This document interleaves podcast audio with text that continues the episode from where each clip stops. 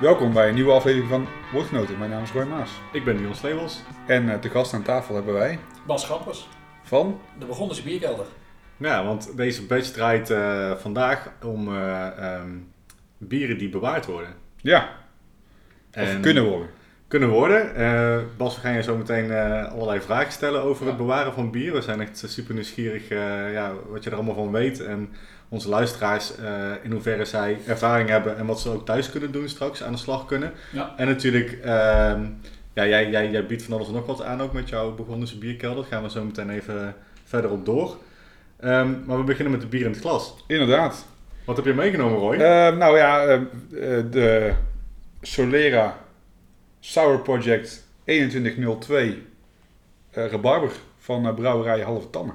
Halve Tamme. Ik, ik had die brouwerij al eerder in de uitzending willen hebben een keer. Ik vind het wel, ja. uh, wel echt een toffe brouwerij. Kun je er iets meer over vertellen? Uh, zeker. Nou, de brouwerij wordt, uh, is opgestart in 2015 door Tom en Hans.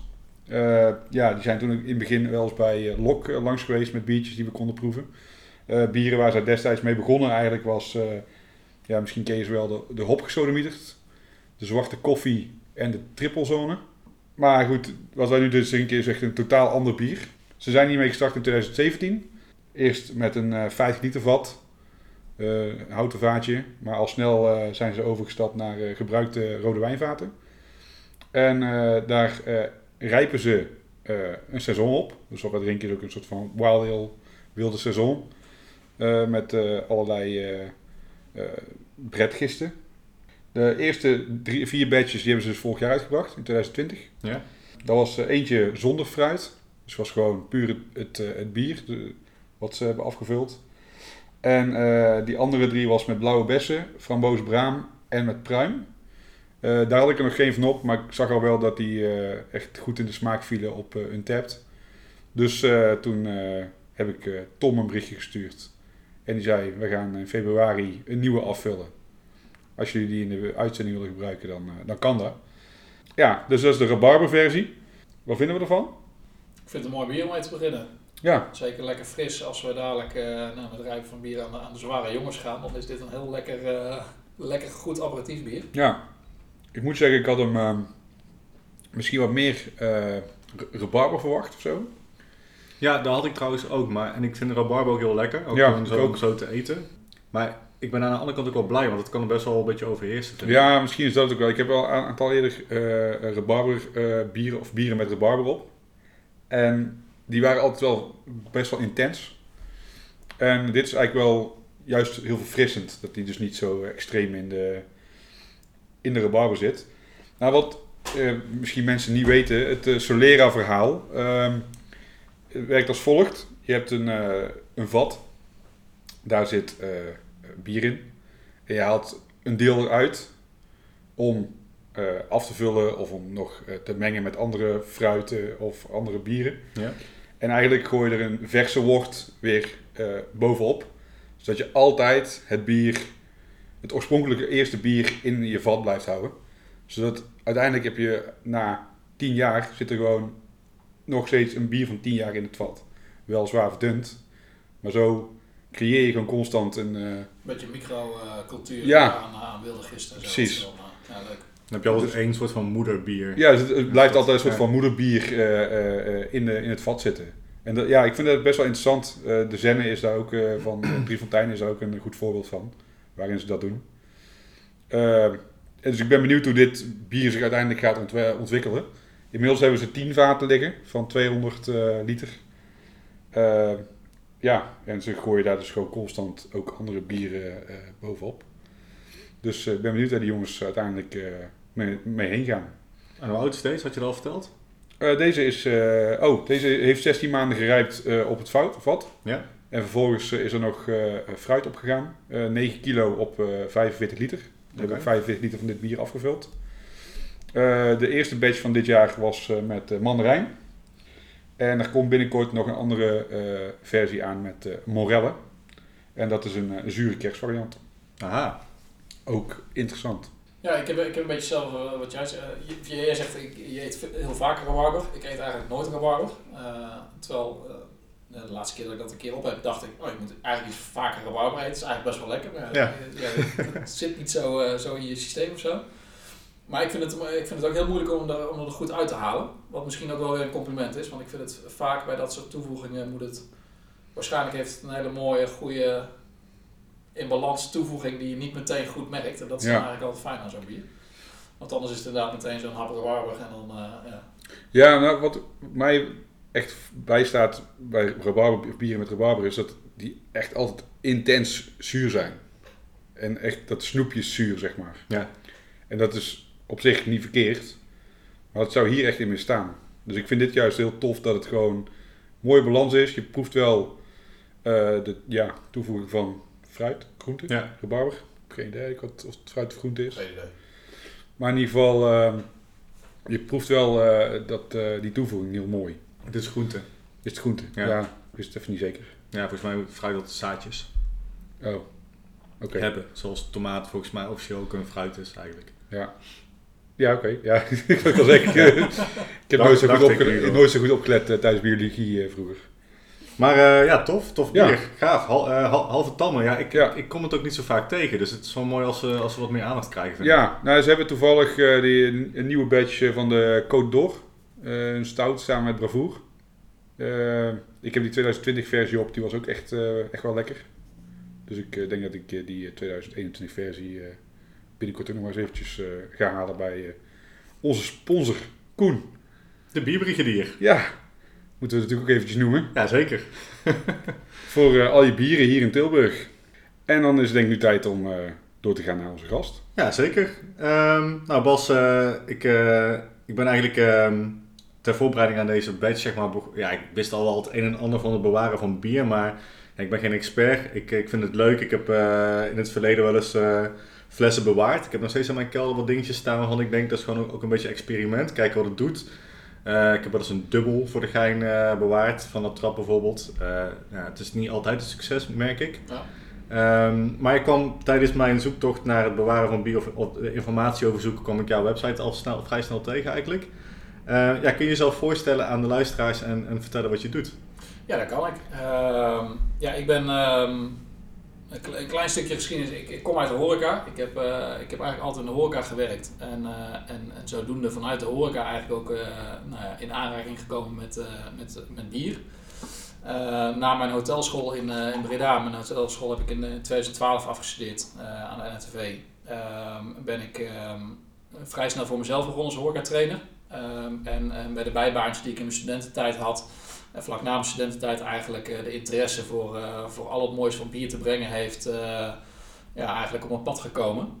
Ja. En, en dus steeds meer op, op bier gaan, gaan focussen. En, en ook mijn trainingen in de horeca eigenlijk steeds meer op, bier, op bier en op gasvrijheid gaan focussen eigenlijk. En ehm, nou ja, wat jij ook zegt, eh, wat biertjes, je, wat flessen bier in je kelder wegleggen en, eh, en zo eigenlijk maar een keer, eh, keer begonnen. Ik weet dat eh, nog goed dat ik, eh, dat ik destijds een keer een weekendje wegging naar, eh, naar Lille. En op de terugweg eh, in de auto dacht, nou dat stuk terugrijden naar Breda vind ik net te lang om in één keer door te rijden.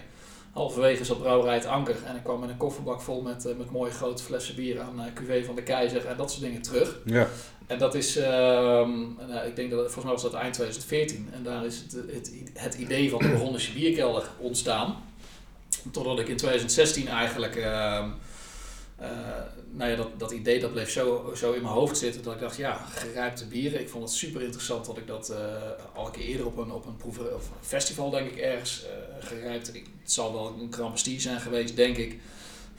proefde en ik dacht, ah, ik vind dat echt interessant. Maar op het moment dat je dan ja, een gerijpt bier wil kopen ergens, eh, dan moet je toch wel echt heel goed gaan zoeken. Ja. Ja. ehm, dus ik dacht, ja, volgens mij moet daar wel iets mee te doen zijn. En ik was, eh, was zelf in mijn keldertje een beetje eh, eh, ja, hobbymatig aan het beginnen. Een klein, klein voorraadje aan het opleggen. En toen dacht ik, ja, daar, daar moet iets in zitten dat dat eh, beter eigenlijk beschikbaar moet kunnen komen.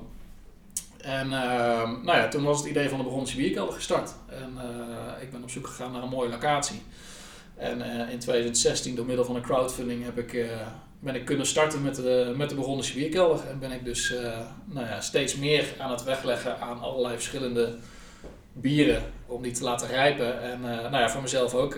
Ja, je zegt, ik ben geen expert op het rijpen van bier. Ik, ben, ik vind mezelf ook nog, nog lang geen expert op het rijpen van bier. Maar ik vind het wel heel interessant om steeds te blijven proeven en, en, en, en experimenteel dingen weg te leggen. En nou ja, gewoon te ontdekken wat het, het juist bewaren van bier kan doen met, met die smaak. Ja, ja, dus, ja. Om even een beeld te schetsen ook voor de luisteraar. Um, want je hebt een, je hebt een Burgondische bierkelder. Over, over welke oppervlakte hebben we het dan en hoeveel bieren heb jij? Nou, ik ben in uh, 2016 begonnen, heel kleinschalig, uh, in het oosten van Brabant, in een, uh, in een klooster.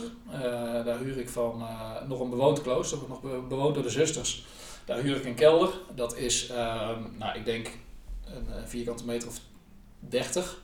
Het is een beetje een gewelf, dus helemaal perfect is het niet, want uh, ja, je kunt het niet heel praktisch uh, allemaal, uh, of niet, niet op de meest praktische manier kwijt eigenlijk. Ja. Nou, daar ben ik, ben ik begonnen. Die kelder die lag in 2018 eigenlijk wel redelijk vol met een, ik geloof een fles of 3, 3.500 wat ik daar kwijt kan. dan heb ik het dus over 75 centiliter flessen.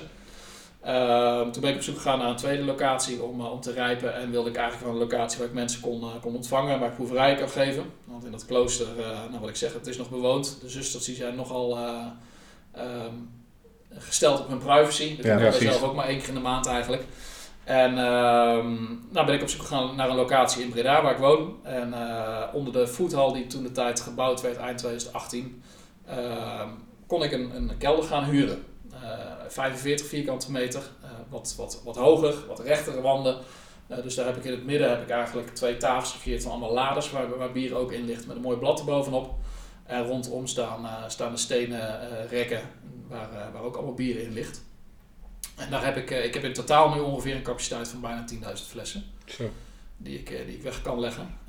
En, en het, het, lijkt erop dat ik uh, binnen nu en een jaar toch ook nog wel weer uh, moet gaan kijken naar een volgende plek waar ik, uh, waar ik langzaam wat kan gaan wegleggen. Ja. Zo.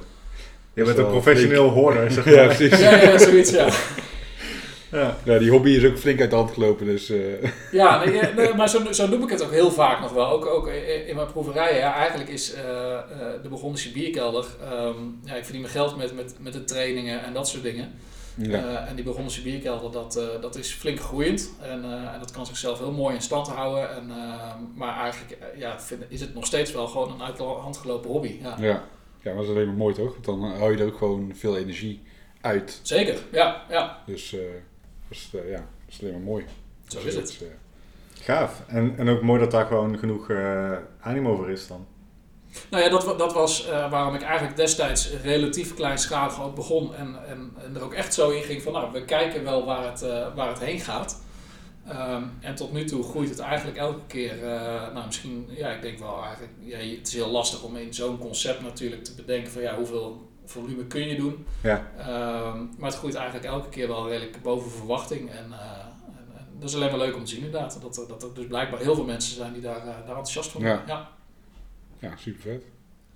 Ja, het is een beetje, uh, we moeten een beetje bij de baas beginnen, denk ik. Uh, want er zijn superveel bieren natuurlijk. Welk, welke bieren zijn echt geschikt om te, om te laten rijpen? Ja, dat is... Um, de grootste categorie is eigenlijk bieren, uh, donkere bieren. de bieren waarbij waar ook wat donkerdere mouten gebruikt zijn, dus ook karamelmouten gebruikt zijn, waar, waar suikers in zitten, die een hele mooie smaakevolutie doormaken. Um, nou, je had het al over een dubbel, niet per se het beste biertype om te bewaren, maar kan eigenlijk best, uh, best een aantal jaar leuk, leuk mee nog. Uh, maar de, de bieren waar je echt een mooie, uh, goede ontwikkeling in, in gaat vinden, die wil je eigenlijk nog net even een tikkeltje zwaarder hebben. Maar over het algemeen begint het een beetje daar bij bokbier dubbel, dubbelbok en dan kom je al snel bij de quadruples, de barley wines um, en eventueel de imperial stouts ook, ja. die, um, die mooi te rijpen zijn. Dus donkere bieren eigenlijk grofweg gezien, ja, hoe hoger in alcohol, hoe beter, uh, hoe beter het zichzelf ook conserveert mooi. En, ja. uh, en de rijping dus eigenlijk subtieler en, uh, en mooier gaat. Um, Met daarbij misschien één uitzondering, of niet? En dat zijn de wilde bieren. Nou ja, de, de, en dan zit er inderdaad een, een uitzondering van inderdaad uh, de oude geuzes. Uh, uh, dat, dat soort type bieren. Ja. De, de zure meuk, om het ja. zo maar te zeggen. Ja, ik zeg altijd, dat bier is al vergaan. dus daar kan, kan eigenlijk niks meer mis mee gaan. Maar daar gebeuren, gebeuren ook hele leuke, interessante dingen in. Ehm, die je inderdaad eh, nou ja, echt nog, wel- nog, nog veel langer eigenlijk kunt laten rijpen. Het is niet voor niks dat er op de meeste bieren een houdbaarheidsdatum van een jaar of 30 staat of zo. Ja. Die oude geuze, echt die Belgische oude geuze staat vaak 20 of 30 jaar. En daar heeft dus alcoholpercentage en, en suikers hebben daar, spelen daar geen rol. Nee, nee daar is, zijn het inderdaad echt voornamelijk de zuren die, eh, die, die zich anders verhouden ten opzichte Ja. van elkaar. En, eh, en tegenwoordig ook steeds, steeds vaker ook nog wel met oude geus dat er ook wordt gezegd, nou deze is eigenlijk gewoon nu nog net te scherp. Laat hem eerst even een jaar of vijf rusten eh, voordat je hem gaat proeven. Ja. Ehm, dus, dus dat is inderdaad ook een, een, een biertype wat eh, eh, ja, met, met wilde gist eigenlijk, wat eigenlijk vaak ook, ook heel mooi rijpt. Ja. Ja, dan moeten we natuurlijk wel bij zeggen, de geuzes die, waar suiker aan toegevoegd is aan het eind, zeg maar, die zijn alweer niet... Nee, nee, dan hebben we het over de oude geuzes. En, ja, en, want ja. als je dat doet, dan krijg je gewoon na vijf jaar appel, eh cider, eh, azijn, smaak. ja, En dat wil je ook niet per se eh, drinken. nee, nou goed, daar, daar zijn vast ook liefhebbers voor, maar dat is niet per Ja, se eh, hetgeen wat je wil. Ja. Dus eh, ja, super tof. Ik, ja, ik vind dat, ik, ik heb zelf, kwam ik toevallig laatst in mijn eh, kruipruimte nog eh, wat, eh, wat bieren tegen.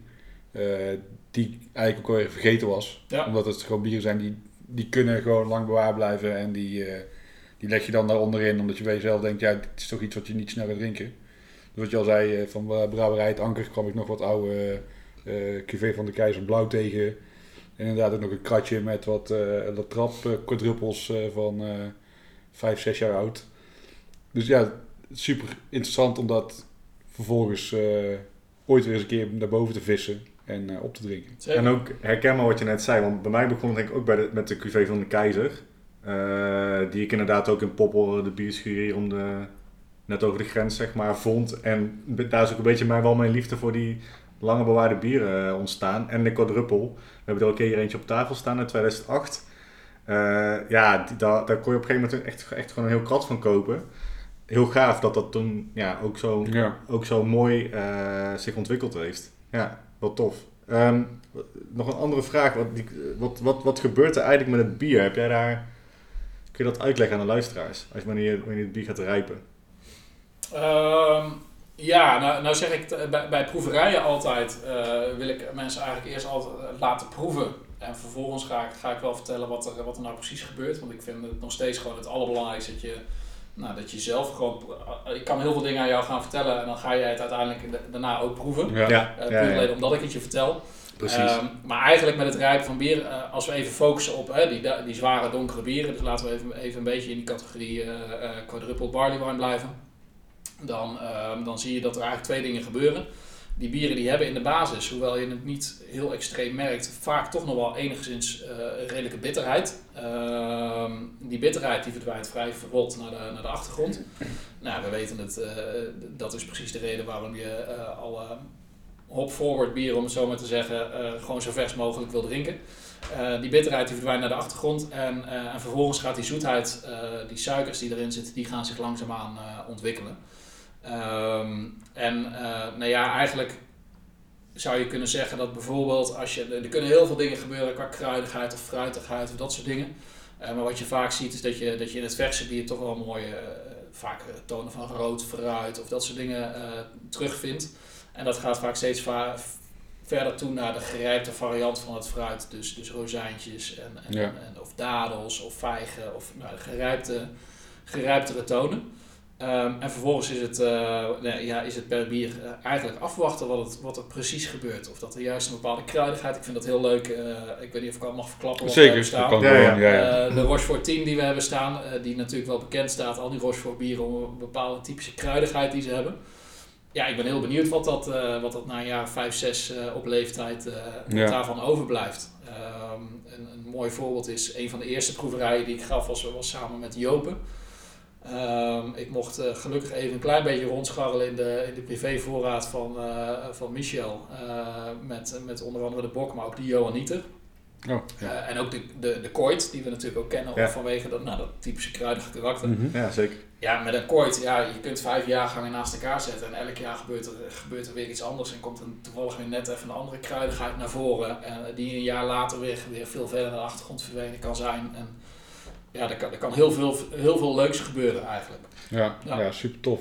Maar ik, ik, ik neem aan dat jij inmiddels al een beetje per bier het, het, het- de karakterontwikkeling herkent. Of in ieder geval wel weet wat, er wat je ongeveer te wachten staat wanneer je het bier openmaakt. Of niet? Ehm, ja en nee. Nou ja, dat is eigenlijk ook waarom ik, waarom ik zeg, ja, ik ben er nog, nog lang geen expert in. Dat is, dat is, ik ben in 2016 begonnen en dat is eigenlijk, kom ik nu op een punt waarbij ik echt een beetje een goede database kan gaan opbouwen.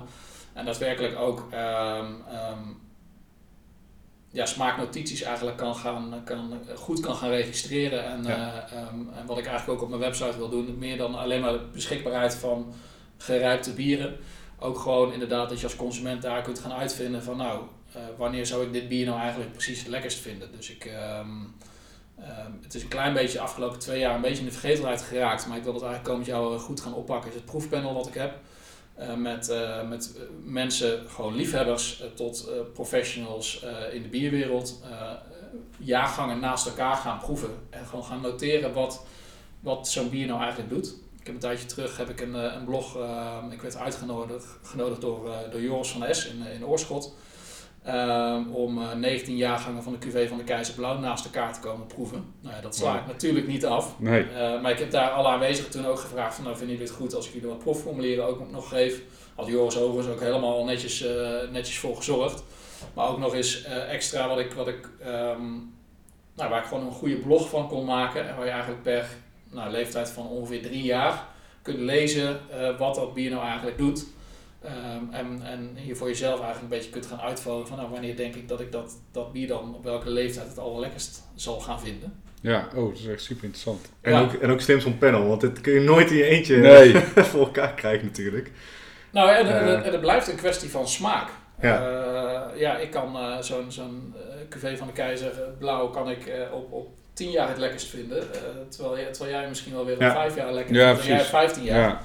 En daarom is inderdaad zo'n panel, als je dan gewoon bij wijze van spreken 10 mensen hebt, dan heb je, je zult nooit 10 totaal verschillende eh, eh, uitkomsten hebben. Nee, maar het grappige was wel, dat heb ik toen ook schematisch proberen weer te geven, dat je, ehm, we hadden toen 19 jaargangen en ik heb ook gevraagd, nou willen jullie het, het bier gewoon simpelweg een cijfer geven, eh, hoe lekker dat je hem vindt, wat je ervan vindt. Ehm, en je zag er eigenlijk, ik, ik heb dus die gemiddelde op een rijtje gezet en je zag er eigenlijk een beetje een golfbeweging in. Dat die eh, nou, eerst eigenlijk afneemt, hè, gewoon eh, omdat die bitterheid verdwijnt, maar die zoetheid die, eh, die is nog niet helemaal lekker aan het ontwikkelen, de rijping. Ja, En vervolgens zag je eigenlijk ja, een beetje, nou, grofweg denk ik, om de vijf jaar zag je eigenlijk een piek waarin mensen hem gewoon hoger eh, waardeerden. Ehm, nou ja, dus, dus dat, dat toch nog het verse fruit er wel in zat met de eerste rijping en vervolgens echt gerijpte tonen kwamen. En sommige mensen die, die met 15 jaar, eh, ehm, nou ja, waar toch echt wel de, de port en de sherry tonen naar voren komen. Eh, ja, hoe, hoe dat je dat waardeert. Ja, ja. Maar je zag er wel een golfbeweging in. oké, ja. Maar het leuke was dat je ook met alle, eh, alle jaargangen zag dat ze gewoon nog steeds echt ruim voldoende ehm, eh, en, en bijna allemaal hoger werden gewaardeerd dan, dan de verse variant. En op een gegeven moment zag je echt dat die, dat die inkakt. En, en dat Ja. iedereen eigenlijk zegt, ja, nu is die wel, eh, nu is wel over de top. Dat ligt bij Ja. dat bier ongeveer op de, ja, ergens tussen de 15, 16, 17 jaar. Zo. Ja. Ja, maar dan heb je ook echt dan, ja, heb je het echt over een, een lange periode. Ja. Nou ja, en, en Eh, daarom zeg ik, ik, ja, eh, ik, ja, ik ben ook nog maar ja, sinds 2014 denk ik dat, dat ik mijn eerste bier een beetje, mijn eerste gerijpte bier proefde. Ja, En, en natuurlijk, er zijn, er zijn genoeg blogs en boeken over, over te lezen. Maar eh, ja, het blijft ook gewoon een ontdekkingstocht. En, eh, en ik denk Ja. dat ik dat de rest van mijn leven mee bezig blijf om, om te blijven ontdekken wat, wat het nou eigenlijk precies doet. Ja. maar dat is, ja, dus ik- superleuk.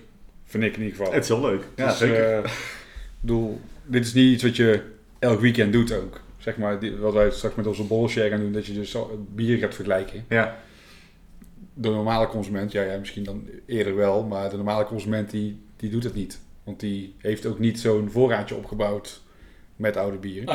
Dus dat is ook weer handig. Het is leuk om dat gewoon af en toe een keer Ja. te doen, inderdaad. Ja. Dus, eh, Nou had je net nog wel even over stouts. Ehm, misschien ook wel goed om te zeggen voor de luisteraar. Er zijn natuurlijk stouts met koffie. Eh, er zijn er steeds meer. Ja. Ik, ik, hou, ik ben echt een koffieliefhebber, we allebei heel erg. ja. Oude koffie is echt smerig. Dat, ja, dat ruikt soms echt gewoon naar vuilnisbak of zo. Dat, proef, dat proef ik soms, dat ruik ik soms ook wel eens gewoon in, in bieren die al wat langer staan. Stouts met koffie. Mhm. Ehm, maar nou heb ik onlangs eh, een, een, een bier op afgelopen zondag, eh, ook met koffie. En die was eh, uit 2018. En daar merkte ik juist dat die koffie eigenlijk best wel gewoon mooi over, overeind bleef.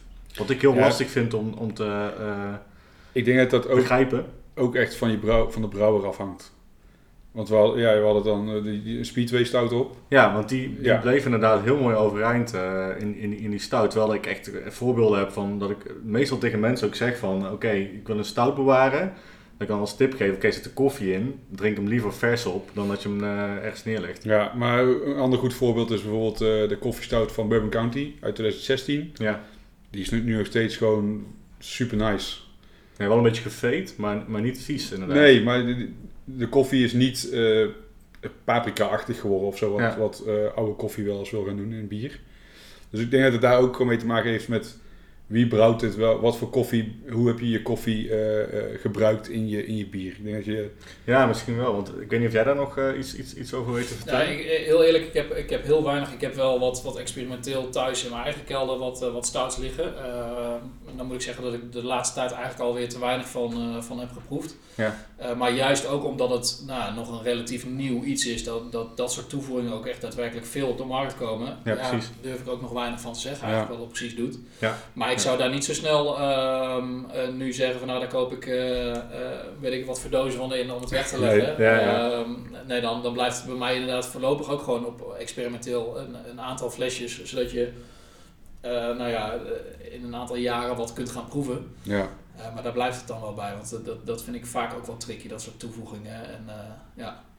Hey, laatste vraag. En ik denk dat we dan even naar het biernieuws gaan. Dan gaan we Ja, proeven en dan kunnen we tijdens proeven nog wat vragen stellen. zeker. Maar de laatste vraag die ik wilde stellen, voordat we gaan, eh, naar het biernieuws gaan, is ehm, welke, welke bieren, we hadden het net al over de hop forward en vooral de aroma hoppen en zo, die dan ons weg zijn en dan je heel veel bitterheid over denk ik. Maar welke bieren moet je gewoon absoluut niet eh, gaan bewaren, volgens jou? Ehm, Of wat zijn experimenten waarvan je zegt, nou dat, dat was leuk, ik was nieuwsgierig, maar ga ik niet meer doen. Oh ja, dat is wel, het, eh, is wel grappig. eh, Een eh, collega van mij, Pijn van der Waag, collega biersommelier, ehm, die, ehm, die kwam een tijdje terug aanzetten met, met Heineken uit, ik geloof, die had houdbaarheidsdatum 92. Dus dat was volgens mij van, van 1989 of zo geloof ik. Dat is super interessant om te proeven, Ehm, eh, maar zou ik inderdaad niet, niet op inzetten. Nou ja, eigenlijk is het voornamelijk inderdaad ehm, eh, echt die hop forward bieren laag in alcohol. Dan weet je gewoon dat, dat, eh, dat hij zijn body gewoon best wel snel kwijt gaat raken. Als je dat soort bieren in je koelkast bewaart, dan kan het echt wel een tijdje mee. Maar Ja. ja. voor de smaakontwikkeling hoef je het echt niet te doen. Nee. Ehm, en inderdaad, met, met, met bepaalde toevoegingen zou ik toch eigenlijk altijd wel, eh, wel, wel voorzichtig zijn. Ik ben wel benieuwd naar, eh, naar lactose en dat soort dingen, wat dat eventueel nog, nog gaat doen. Maar ook dat is relatief eh, Ja. pas, pas echt opkomen natuurlijk de afgelopen twee, drie jaar. Ja, Ehm, En de trippels bijvoorbeeld? ja, trippels eh, is, is wel weer een interessante. Ik, ik doe dat wel af en toe om dat gewoon, eh, gewoon een beetje te proberen. Ja. Ehm, ik heb een eh, het bier, ik ben heel even de, de naam van de schrijver, maar die kunnen we straks nog wel even opzoeken. Vintage Beer. Ehm, eh, en daar staat Duvel eigenlijk als, als een heel leuk voorbeeld in, dat hij na, Ja. na drie jaar echt super interessant is. Oh. Ehm, toch ook een beetje het restsuiker wat daar toch nog wel wat, wat doet. Ehm, je krijgt denk ik nooit zo'n hele diepe eh, rijping als met een, met een quadruppel. Maar bij trippels zie je toch vaak wel dat je, dat je na een jaar of drie, vier, dat je een hele andere ehm, balans krijgt in zo'n bier. Wat Ja. eigenlijk ook heel interessant is. Dus waar, waar ook in een trippel eh, nou, vaak toch nog echt wel wat, wat, wat bitter en, en dat soort tonen zit. Waar, waar meer de, de zoete kant eh, wordt benadrukt. Wat eigenlijk super interessant is. Ja. Ehm, dus die zou ik dan misschien niet op, op een hele lange termijn wegleggen. Maar het is wel leuk om, om, om eens een keer een, een verse trippel naast een trippel van drie jaar te proberen. En dan gewoon eens achter te komen wat het, eh, wat het precies doet. Ja. ja, zo, ja. Zo- Maar je hebt voornamelijk in ieder geval die alcohol nodig. En daarna is het, eh, Ja. is het wat mij betreft altijd leuk om te, om te gaan experimenteren. Ja. Om erachter te komen dat sommige dingen totaal niet werken. En dan, dan vervolgens te gaan redeneren waarom dat dan eigenlijk niet werkt. Ehm, en soms gewoon, eh, gewoon heel blij verrast te zijn. Ja, Dat het wel heel goed werkt. Toen ik begon heb ik eh, van, van Hertog Jan heb ik ehm, de kruikjes, dubbel, trippel, ja, Grand Prestige. En toen hadden ze ook de ongekend, eh, ehm, de HJA2 hadden Ja. ze toen net op de markt. Ehm, en daar heb ik proeverijen mee gedaan om die naast elkaar, ja, en die, ook die dubbel en die triple, een hele interessante rijping met, met 4, 5 jaar. Hm. Ehm, en natuurlijk, de, qua rijping eh, springt de Grand Prestige er dan bovenuit. Eh, maar juist die dubbel en die triple, die geeft ook weer meer begrip van waar de rijping nou precies vandaan komt en hoe dat in elkaar Ja. steekt. Maar heeft het dan misschien ook niet te maken met dat het in een kruikje zit? Dat het toch op een andere manier eh, is bestendig tegen, tegen licht of dat nee, want het, het heeft allemaal gewoon, eh sterker nog, het heeft in de doos, in de kartonnen doos, allemaal in de kelder netjes, netjes gerijpt. Dus dat, Nee, ik bedoel- meer dat, het- dat de, daardoor de kwaliteit wat beter gebleven is. Dan, Maar je moet, je moet sowieso naar, naar de bewaaromstandigheden. Die, Ja. moeten, die moet je sowieso gewoon goed hebben. Eh, daar, Ja. moet- daar moet je eh, de allereerste focus op hebben. Dat er inderdaad geen licht bij je bier kan komen. Eh, en dat het bier onder een constante, relatief lage temperatuur te rijpen ligt. Dus ik hou daar 10, 10 tot 14 graden op aan. Ja. In de koelkast dan, dan, dan rem je eigenlijk de rijping dusdanig hard dat het voor, voor rijping betreft niet zoveel zin heeft. Uh, maar tussen de 10 en de 14 graden en vooral geen, uh, niet te veel schommelingen in, uh, in die temperatuur. Ja. Bij die, bij die, in, in, mijn kelder zal het misschien 2, 3 graden in het seizoen schelen, zeg maar. Hè? Dus dat het in de winter 2 graden Ja. kouder is dan in de zomer. Ja. Maar daar, daar houdt het dan ook echt wel bij op. Dus die omstandigheden eromheen, die zijn, die zijn, Die het zijn allerbelangrijkste. belangrijk. Ja. Ja, daarom En dan maakt het niet zo kijk- heel veel uit meer of dat het nou in een, in een, in een kruik of in een, in een fles zit. Nee, ik weet maar die kruik die heeft natuurlijk sowieso, de, ook al staat die eh, in een kamer waar de, de temperatuur goed is, maar waar het daglicht bij komt, Da- Daar da- komt geen- dan, daar dan, komt dan geen- heb je dat als voordeel. dan komt er geen, eh, geen licht bij. Ja. Dat was meer, eh, meer een dingetje. Nou, ja, nu tijd voor het biernieuws, denk ik. Ja, Trap jij hem af? ik trap hem, eh, ik trap hem af met, eh, met de Beer Geeks eh, ALS-update. Oh, ja. Eh, de bieren zijn bekend. De bieren die, eh, die, die komen in een, eh, in een, soort van eh, six-pack box Ja, idee. Die kun je nu al reserveren bij Slijter, als het goed is. oké. En nou, we gaan even kort door, de, eh, door de bieren heen. Frontaal die brengt een barley wine slash old ale uit. Dan hebben we de moersleutel met een pastry sour. Nou, hadden we wel kunnen verwachten, denk ik, of niet? Dat denk ik wel, ja. Valhalla heeft een Imperial Porter met gember en muscovado suiker. Dan hebben we Compaan met een barley wine met fruit. Eh Baksbier komt met een black IPA, lekker. En Van de Streek heeft een triple hazy IPA. Ja. Nou goed, een aantal bieren hiervan zou je kunnen bewaren, in ieder geval. Eh, Ja. Dat is een hotel, vind ik wel, wel interessant. Ja. Van, eh, frontaal, zei je? Ja. Ja. En eh, wellicht eh, die barley wine met fruit. Maar ik ben alleen wel benieuwd wat, wat fruit dan uiteindelijk doet, zeg maar, eh, na eh, een aantal jaar. Maar eh, Ah, maar Alleen maar leuk om uit te proberen, ja, toch? Ja. dus eh, ja, op zich is het wel een leuke, diverse box. zeker. Ja, Ehm, ja, er zitten een aantal dingen bij die ik zelf niet zo snel eh, zou kopen. En waar ik ook weer wel erg benieuwd naar ben. Die Imperial Porter met eh, gember en eh muscovado suiker. Ja. Ik weet eigenlijk niet precies wat voor suiker het is, maar nee, klinkt, ik ook niet. klinkt interessant. Ja. Dus Maar- ja, nu te bestellen. Zeker. En als het niet lekker is, heb je in ieder geval Stichting ALS ge- geholpen, toch? Dat sowieso, ja, precies. Dat is Dus, eh, eh, sowieso winst. dat Sowieso is inderdaad, winst, ja. eh, inderdaad ook weer zo. En jij had ook iets, heb ik gelezen. Eh, ja, dat klopt. Brouwerij Drie Fonteinen. Die heeft sinds deze maand officieel zijn certificaat eh, biologische brouwerij. Dat komt eh, vooral door hun eh, fantastische eh, graannetwerk, wat ze zijn opgestart in 2017. Eh, uiteindelijk wilden ze alles eh, lokaal gaan doen, of in ieder geval zo dicht mogelijk bij huis, ook de hoppen.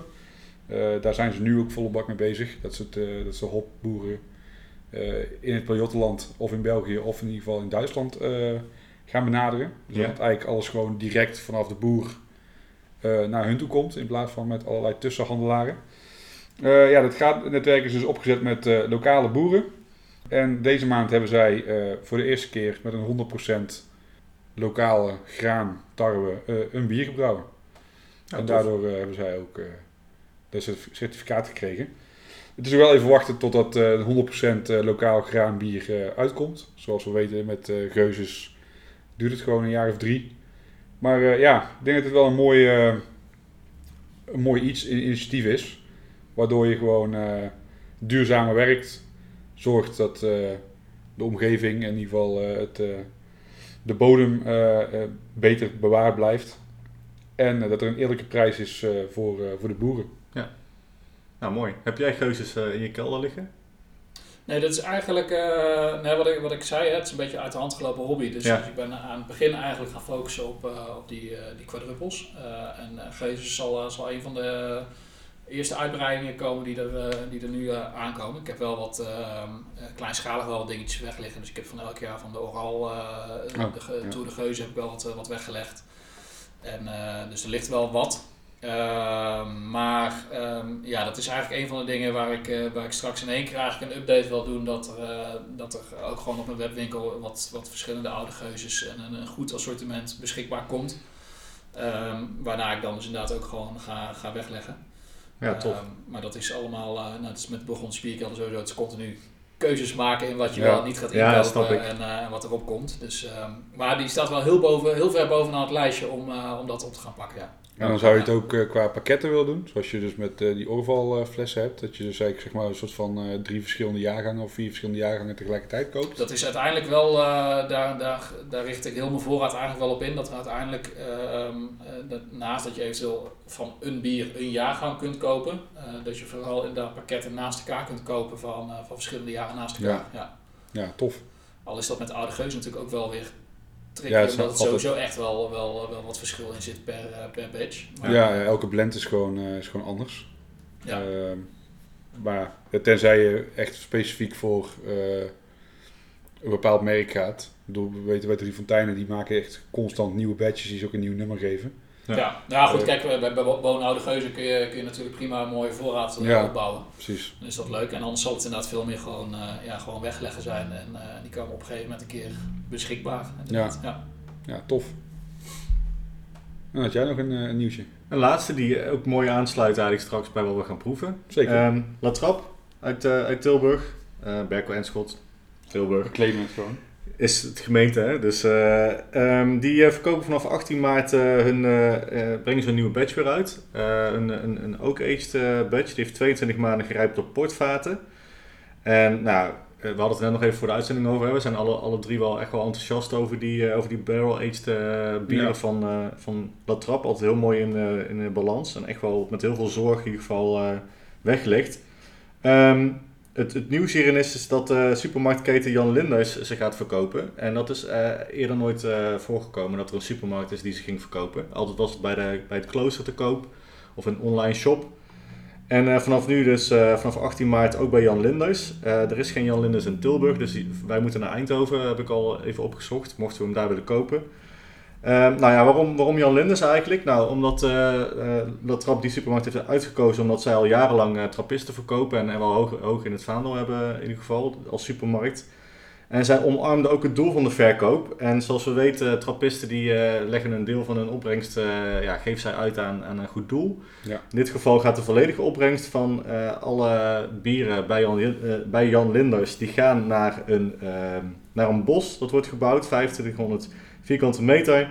En dat wordt een onderdeel van het jubileumbos in, eh, in Weert, bij het Weerterbos. Oké. Dus je investeert eh, in een bos wanneer je een eh, fles eh, koopt. En het jubileumbos, dat is dan ook weer iets wat dat trap doet. Of dat was sowieso al de gemeente Weert die daar iets mee deed. Of dat weet je niet. Dat weet ik niet. Ik ken het jubileumbos en Ik, het ook Weerterbos niet, niet. nee. Maar ik vind het mooi dat er bomen voor terugkomen. Ja, nee, zeker. Dat is eh, weer een goed, eh, een goed doel. Ja, leuk. Ja, het, eh, sowieso heb ik het idee dat ze, ik weet niet waar ze het allemaal wegleggen, maar eh, eh, bij La Trappe hebben ze een hele hoop op vaten liggen volgens mij. Daar is mede Ja. denk ik jaloers op het waterpark wat ze daar Denk ik ook. hebben ja. liggen. Ja. Met, met het aantal badges wat ze elk jaar uitbrengen. En, Ja, het, is, het, het leek wel of het op een gegeven moment echt heel veel werd. Echt elke twee maanden of zo een nieuwe badge. Maar ik heb ook het idee dat dat het weer aan het afvlakken is. ja, het, het schommelt heel erg volgens mij. Volgens mij waren ze in, ik denk dat ze in 2019 inderdaad vijf of zes badges eh, Ja. hebben uitgebracht. En in 2020 eh, staat, eh, stond het teller geloof ik op twee.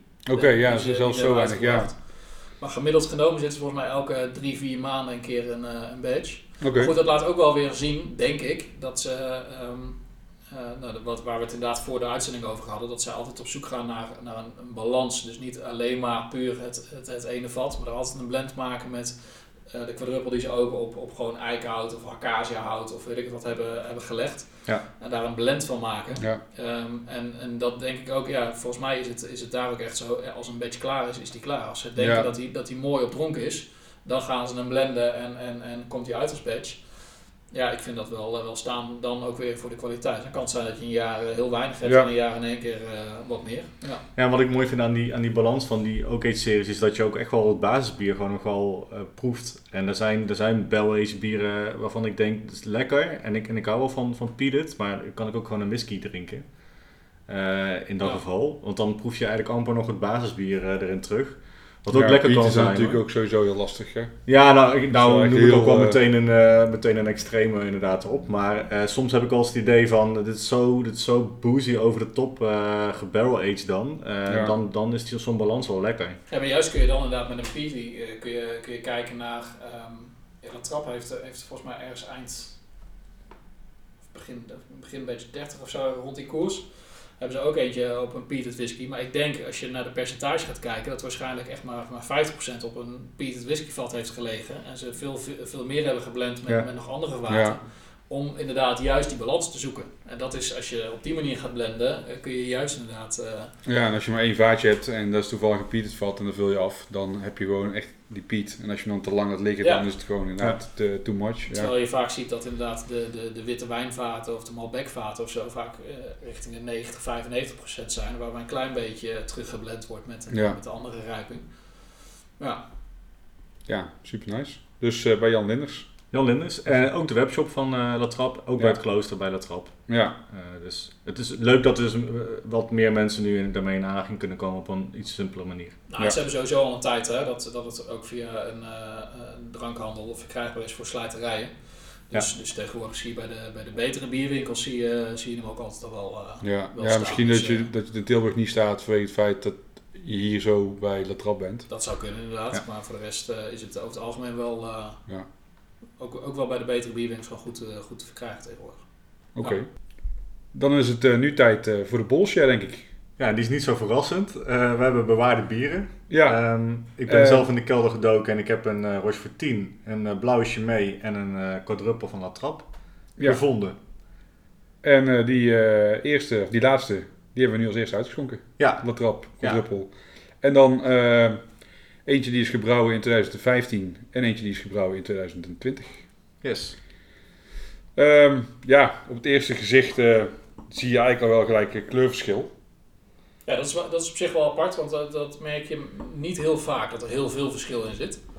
Dus, eh, dus dat is wel, wel al, al apart dat hij eh, van vijf jaar, vijf jaar oud hè, dat hij Ja. eh, vijf jaar gerijpt, dat hij echt wel een stukje donkerder is. Ja, wat ik, al- wat ik net ook al eh, tussendoor eventjes zei, misschien heeft het te maken met een aanpassing van het recept. Dat ze een iets donkere mout in het verleden hebben gebruikt en nu daar eh, lichte aanpassing hebben gedaan. Eh, maar dat zou, ja, qua smaak natuurlijk ook wel invloed hebben, maar Nou, dat kan ook duiden op, eh, op enige vorm van, van oxidatie ook al wel hoor, die dan op de, op de suikers wel, wel slaat. oké, Dus, eh, dat, heeft ook, eh, dat zorgt ook voor de kleur eh, dat die... eh, ja, dat kan ook minder, wel wat, eh, eh, wat schelen, ja. En als je ruikt.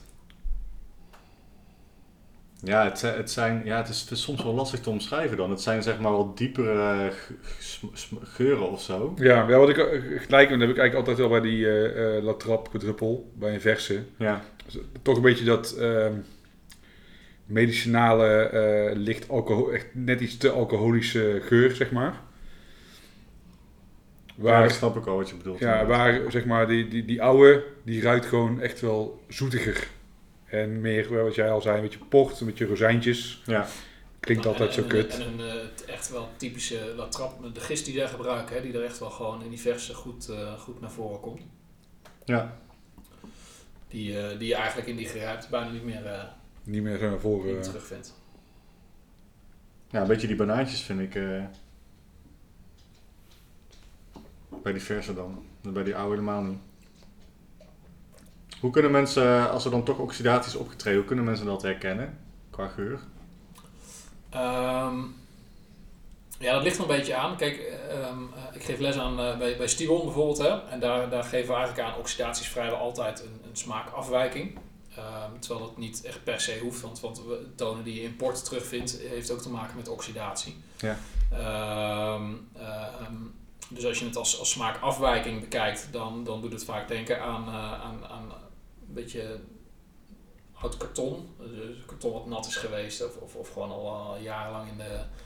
eh, wat echt, echt knispert, weet je wel, wat, Ja. wat, wat al in je kelder heeft gelegen. Gewoon heel muf Eh, dus. ja, eh, maar, dat, maar dus de, de vraag is, hè, vaak begint het inderdaad mooi bij, bij, bij po- porttonen ook, maar ook inderdaad ehm, ehm, ja, dat, dat, dat het echt in balans ligt met de rozijntjes en de dadels en dat soort dingen. Ehm, en het is ook afhankelijk van hoe gevoelig je ervoor bent. Maar, maar het, is, ja, het is een beetje het muffige, kartonnige wat, wat echt wel de oxidatie... Of het is echt verzuurd, maar dat, dat haal je er echt wel snel uit dan. Ja. Ehm, maar de, de langzame oxidatie zeg maar, over de jaren heen, ja, dat, dat ligt een beetje in die lijn van, van, van droog, droog karton. Maar dan merk je wel echt met die, met die nieuwe, die is echt wel verfrissend Ja, zeker, ja. ja. eh, voor een quadruple. En Ja. dat Ja. vind ik dus totaal niet bij die, eh, bij die vijf jaar oude. Maar dat heeft denk ik ook te maken met koolzuur, of niet? Want die verliest hij ook wat. Naarmate Ja, langzaamaan wordt, wordt de koolzuur steeds iets minder. Is ook wel een goede om, eh, om te herkennen of dat je, je dat, het geruimte bier dat je uitschenkt, of dat het überhaupt nog, eh, nog goed is. Als er echt 0,0 koolzuur op zit, dan Ja. zou ik mijn hart vasthouden voor, eh, voor als je gaat proeven. Ja. Maar goed, bij deze zie je ook, nou, die, die versie heeft echt een mooie, bij het inschenken een mooie stevige schuimkraag. Die vijf jaar gerijpte, die komt net iets, iets langzamer op. En die blijft Ja. ook iets minder lang staan. Is ook, ietsjes, ook iets donkerder dan, dan die verse. Ehm, Ja, maar er- komt minder koolzuur. En, koolzuur is ook gewoon een, een, een, een- dat geeft ook gewoon smaak. En eh, het heet niet voor niks koolzuur. Het is ook Ja. gewoon, gewoon fris en zuurig. Ja. Ehm, En plus het doet, doet ook iets met het, met het, eh, met het eh, mondgevoel. Want Ja. die, die, die, die oudere is wel toch, wat- toch wat voller van smaak in je mond, vind ik. Ja, maar die oude, die, waarin zeg maar die, die, die jongen echt, eh, daar kun je gewoon doorheen kijken, is echt helder. En dat eh, meer heb je bij die donkere, bij die oudere versies ook niet echt. Daar kun je Nee. niet echt meer lekker doorheen eh, kijken. ja, dan moet ik wel zeggen, er zit er wat verschil in. Eh, het valt Ja, ja, ja dat eerste, eerste beetje dat uit de eerste fles. glas die is net iets, Maar- net iets helderder. Maar eh, ja, goed, dat kan ook, ook nog weer net schelen inderdaad in of dat hij net alle keren is rondgegeven of niet. En, eh, Ja, precies. Maar hij is, ehm, hij is ietsje stroeler, denk ik inderdaad, die, eh, die gerijpte. Wat vinden jullie van de smaak? Ik vind het moeilijk kiezen. Ik had eigenlijk, zeg maar, eh, als ik op voorhand dacht ik van, oh, die oude die zal echt wel lekkerder zijn. Maar dat vind ik niet per se. Nou, maar, dat, maar dat is ook het grappige wat ik, eh, ehm, wat ik in proeverijen vaak ook merk. Misschien merken we dat straks eh, met, met de andere bieren ook nog. Eh, in proeverijen, als ik, als ik meerdere bieren naast elkaar laat proeven van verschillende leeftijden, dan zie je vaak dat de ene helft het ene bier de gerijpte variant het lekkers vindt en de andere helft dan de, de verse lekkerder. Ehm, en dan kan het bij het volgende bier kan het precies andersom zijn. Oké, ja. Maar het hangt natuurlijk ook gewoon af van, van, eh, van het hele moment. Ja, ik ga niet eh, elke zondagmiddag een gerijpte eh quadruple opentrekken. Nee, snap ik. Terwijl Nee, hè, normaal gezien de gemiddelde consument die zal wel misschien zeggen, nou als ik in het café zit, drink ik standaard eigenlijk gewoon lekker Een op zondagmiddag een, een. Ja. Ehm, ja, die gerijpte die, die bewaar je toch weer voor, een- voor een ander moment. Of, Ik denk dat mijn eh, voorkeur wel naar die gerijpte gaat. Hoewel ik hem wel wat... eh, hij, is, hij is wel wat plakkeriger. Die anders wordt gewoon wat lichtvoetiger, zeg maar. Die, dat heb je veel meer zin in een volgende slok, heb ik het idee. In deze. Ja. En ik heb het idee dat... Maar misschien ligt dat aan mijn, eh, aan mijn smaak. Nou, ik denk het al- bijna niet. Maar hebben jullie ook het gevoel dat die oudere wat bitterder eindigt? Dan de jonge? Nee, juist wel wat zoeter. Nou, het is, Ja. het is, hij, hij komt iets... Of wat stroever in ieder iets geval. stroever, iets droger over. Ja, dat is droger denk ik inderdaad een inderdaad. beetje dat wat, wat, wat het oxidatie misschien ook licht heeft. Dat, dat, dat droge... Ja, droog is iets meer droger hangen Ja. inderdaad. Ja. En, en sowieso heeft de Latrap quadruple vers niet... ehm, eh, het is vooral gistkarakter en zoetheid. Maar, maar van, er zit heel weinig bitterheid sowieso in de vers al. Ja. Ehm, maar hij blijft inderdaad wat, wat, wat... Hij is in het mondgevoel, als je de slok in je mond hebt, is hij, is hij plakkerig. En echt dat, een, beetje, een beetje stroperig. Ehm, maar als je hem doorgeslikt, eh, geslikt, dan blijft inderdaad veel meer het droog hangen. Terwijl bij die verse, ja, dat koolzuur, het is Ja. toch Ja. wat frisser inderdaad. Ja. Dus dat, dat, dat vind ik dan in de afdronk. eh, Ja, en ik heb Anders. gewoon eh, dat brood. En dan wordt hier nog even een andere fles Ja, opengemaakt ik eh, trouwens. ik- ja, sorry. Ik, ik, Maar jij- je met een kop. Eh, ik heb nog even een verrassing meegenomen, want jullie nodigen mij uit en zeggen, ja, we gaan van, van drie trappisten gaan we, gaan we ongeveer vijf jaar eh gerijpt proeven. Eh, ik heb van La Trappe had ik nog een, eh, een 2008 in mijn kelder liggen. Eh, dus ik denk dan eh, kunnen we die misschien nog wel gewoon even naast proeven. Ja. Maar je wil eh, iets over brood vertellen. Nee, ik heb het wel een beetje het idee dat het eh, wat brodiger is. de oude of de nieuwe? De oude. Ja. Dat snap ik ook wel. Yes. Ook 2008 gewoon nog een mooie, eh, mooie schuimkraag Ja. hè, die, eh, die uitgeschonken wordt. En nog donkerder. Ja, ietsjes. Ja, toch wel een tint. maar ook wel eh, helderder lijkt die. Ik ben hier eigenlijk heel slecht Ja, in. terwijl er bij mij dus al, want ik schroef jou als ja, eerste uit, bij precies. mij Dus komt er al wel, er al wat, eh, Oh ja, wat in rond. Ja. Dus dat, dat laat al zien dat je zeker bij gerijpte eigenlijk, eh, waarschijnlijk als je straks het onderste uit de fles pakt, het is een grote fles die ik heb meegenomen. Dat er, eh, dat er echt wel wat, eh, wat gist eh, is gaan, vlokken. gaan, gaan verlokken bijvoorbeeld. Ja. Nou, heeft hij in de, nou had hij een kroonkurk, of sorry, geen kroonkurk, een, eh, Een kurk. een kurk. Ja. En eh, die we net hadden, een, een kroonkurk. Is daar nog een verschil in eh, te ondervinden? Ehm, eh, lastig te zeggen. Ehm, eh, kijk, het bier wordt afgesloten door een brouwer om het, om het af te sluiten. Ehm, en, en er is, ja, eh, ik denk dat er in dit geval een groot verschil zit tussen de rijping. Hè, als, ik, als ik dezelfde, jullie hebben twee flesjes eh, van eh 33 centiliter, ook de gerijpte. Ehm, ik leg in de bierkelder eigenlijk alles op grote flessen weg, omdat hoe groter de fles bier, hoe, hoe beter het eigenlijk is voor de rijping. Per saldo heb je minder invloed van buitenaf, om het zo Ja. maar te zeggen. Dus, dus temperatuurschommelingen en dat soort dingen hebben, hebben minder snel invloed op het bier. Ehm, ik denk dat dat misschien een grotere, eh, grotere invloed heeft dan eventueel een kroonkurk of een, eh, eh, een gewone kurk. Het belangrijkste is wel bij een kroonkurk dat die ook, maar tegenwoordig is die kwaliteit dusdanig goed, Ja. dat het gewoon een goede kwaliteit kroonkurk is. Dus daar zit vaak een, net iets van een coatingje in en de binnenkant Ja. ook echt daadwerkelijk echt goed luchtdicht is afgesloten. Dat is het belangrijkste. En ik heb dus altijd geleerd, ehm, kurk leg je, leg je neer. En eh, kroonkurk laat je rechtop staan. We hadden het net voor de uitzending ook al heel even over. Is daar nog een, een, een soort van afspraak, of in ieder geval, wat kun je het beste doen? Of verschillen daar de meningen ontzettend over? Eh, vooral dat laatste. Eh, en hier kom ik terug op, dat, eh, op, op wat ik eerder zei. Ik ben ook niet per se een expert in. Ja. En ik ben er altijd heel open en eerlijk over. Ik vind het heel leuk om het, en interessant om het te onderzoeken.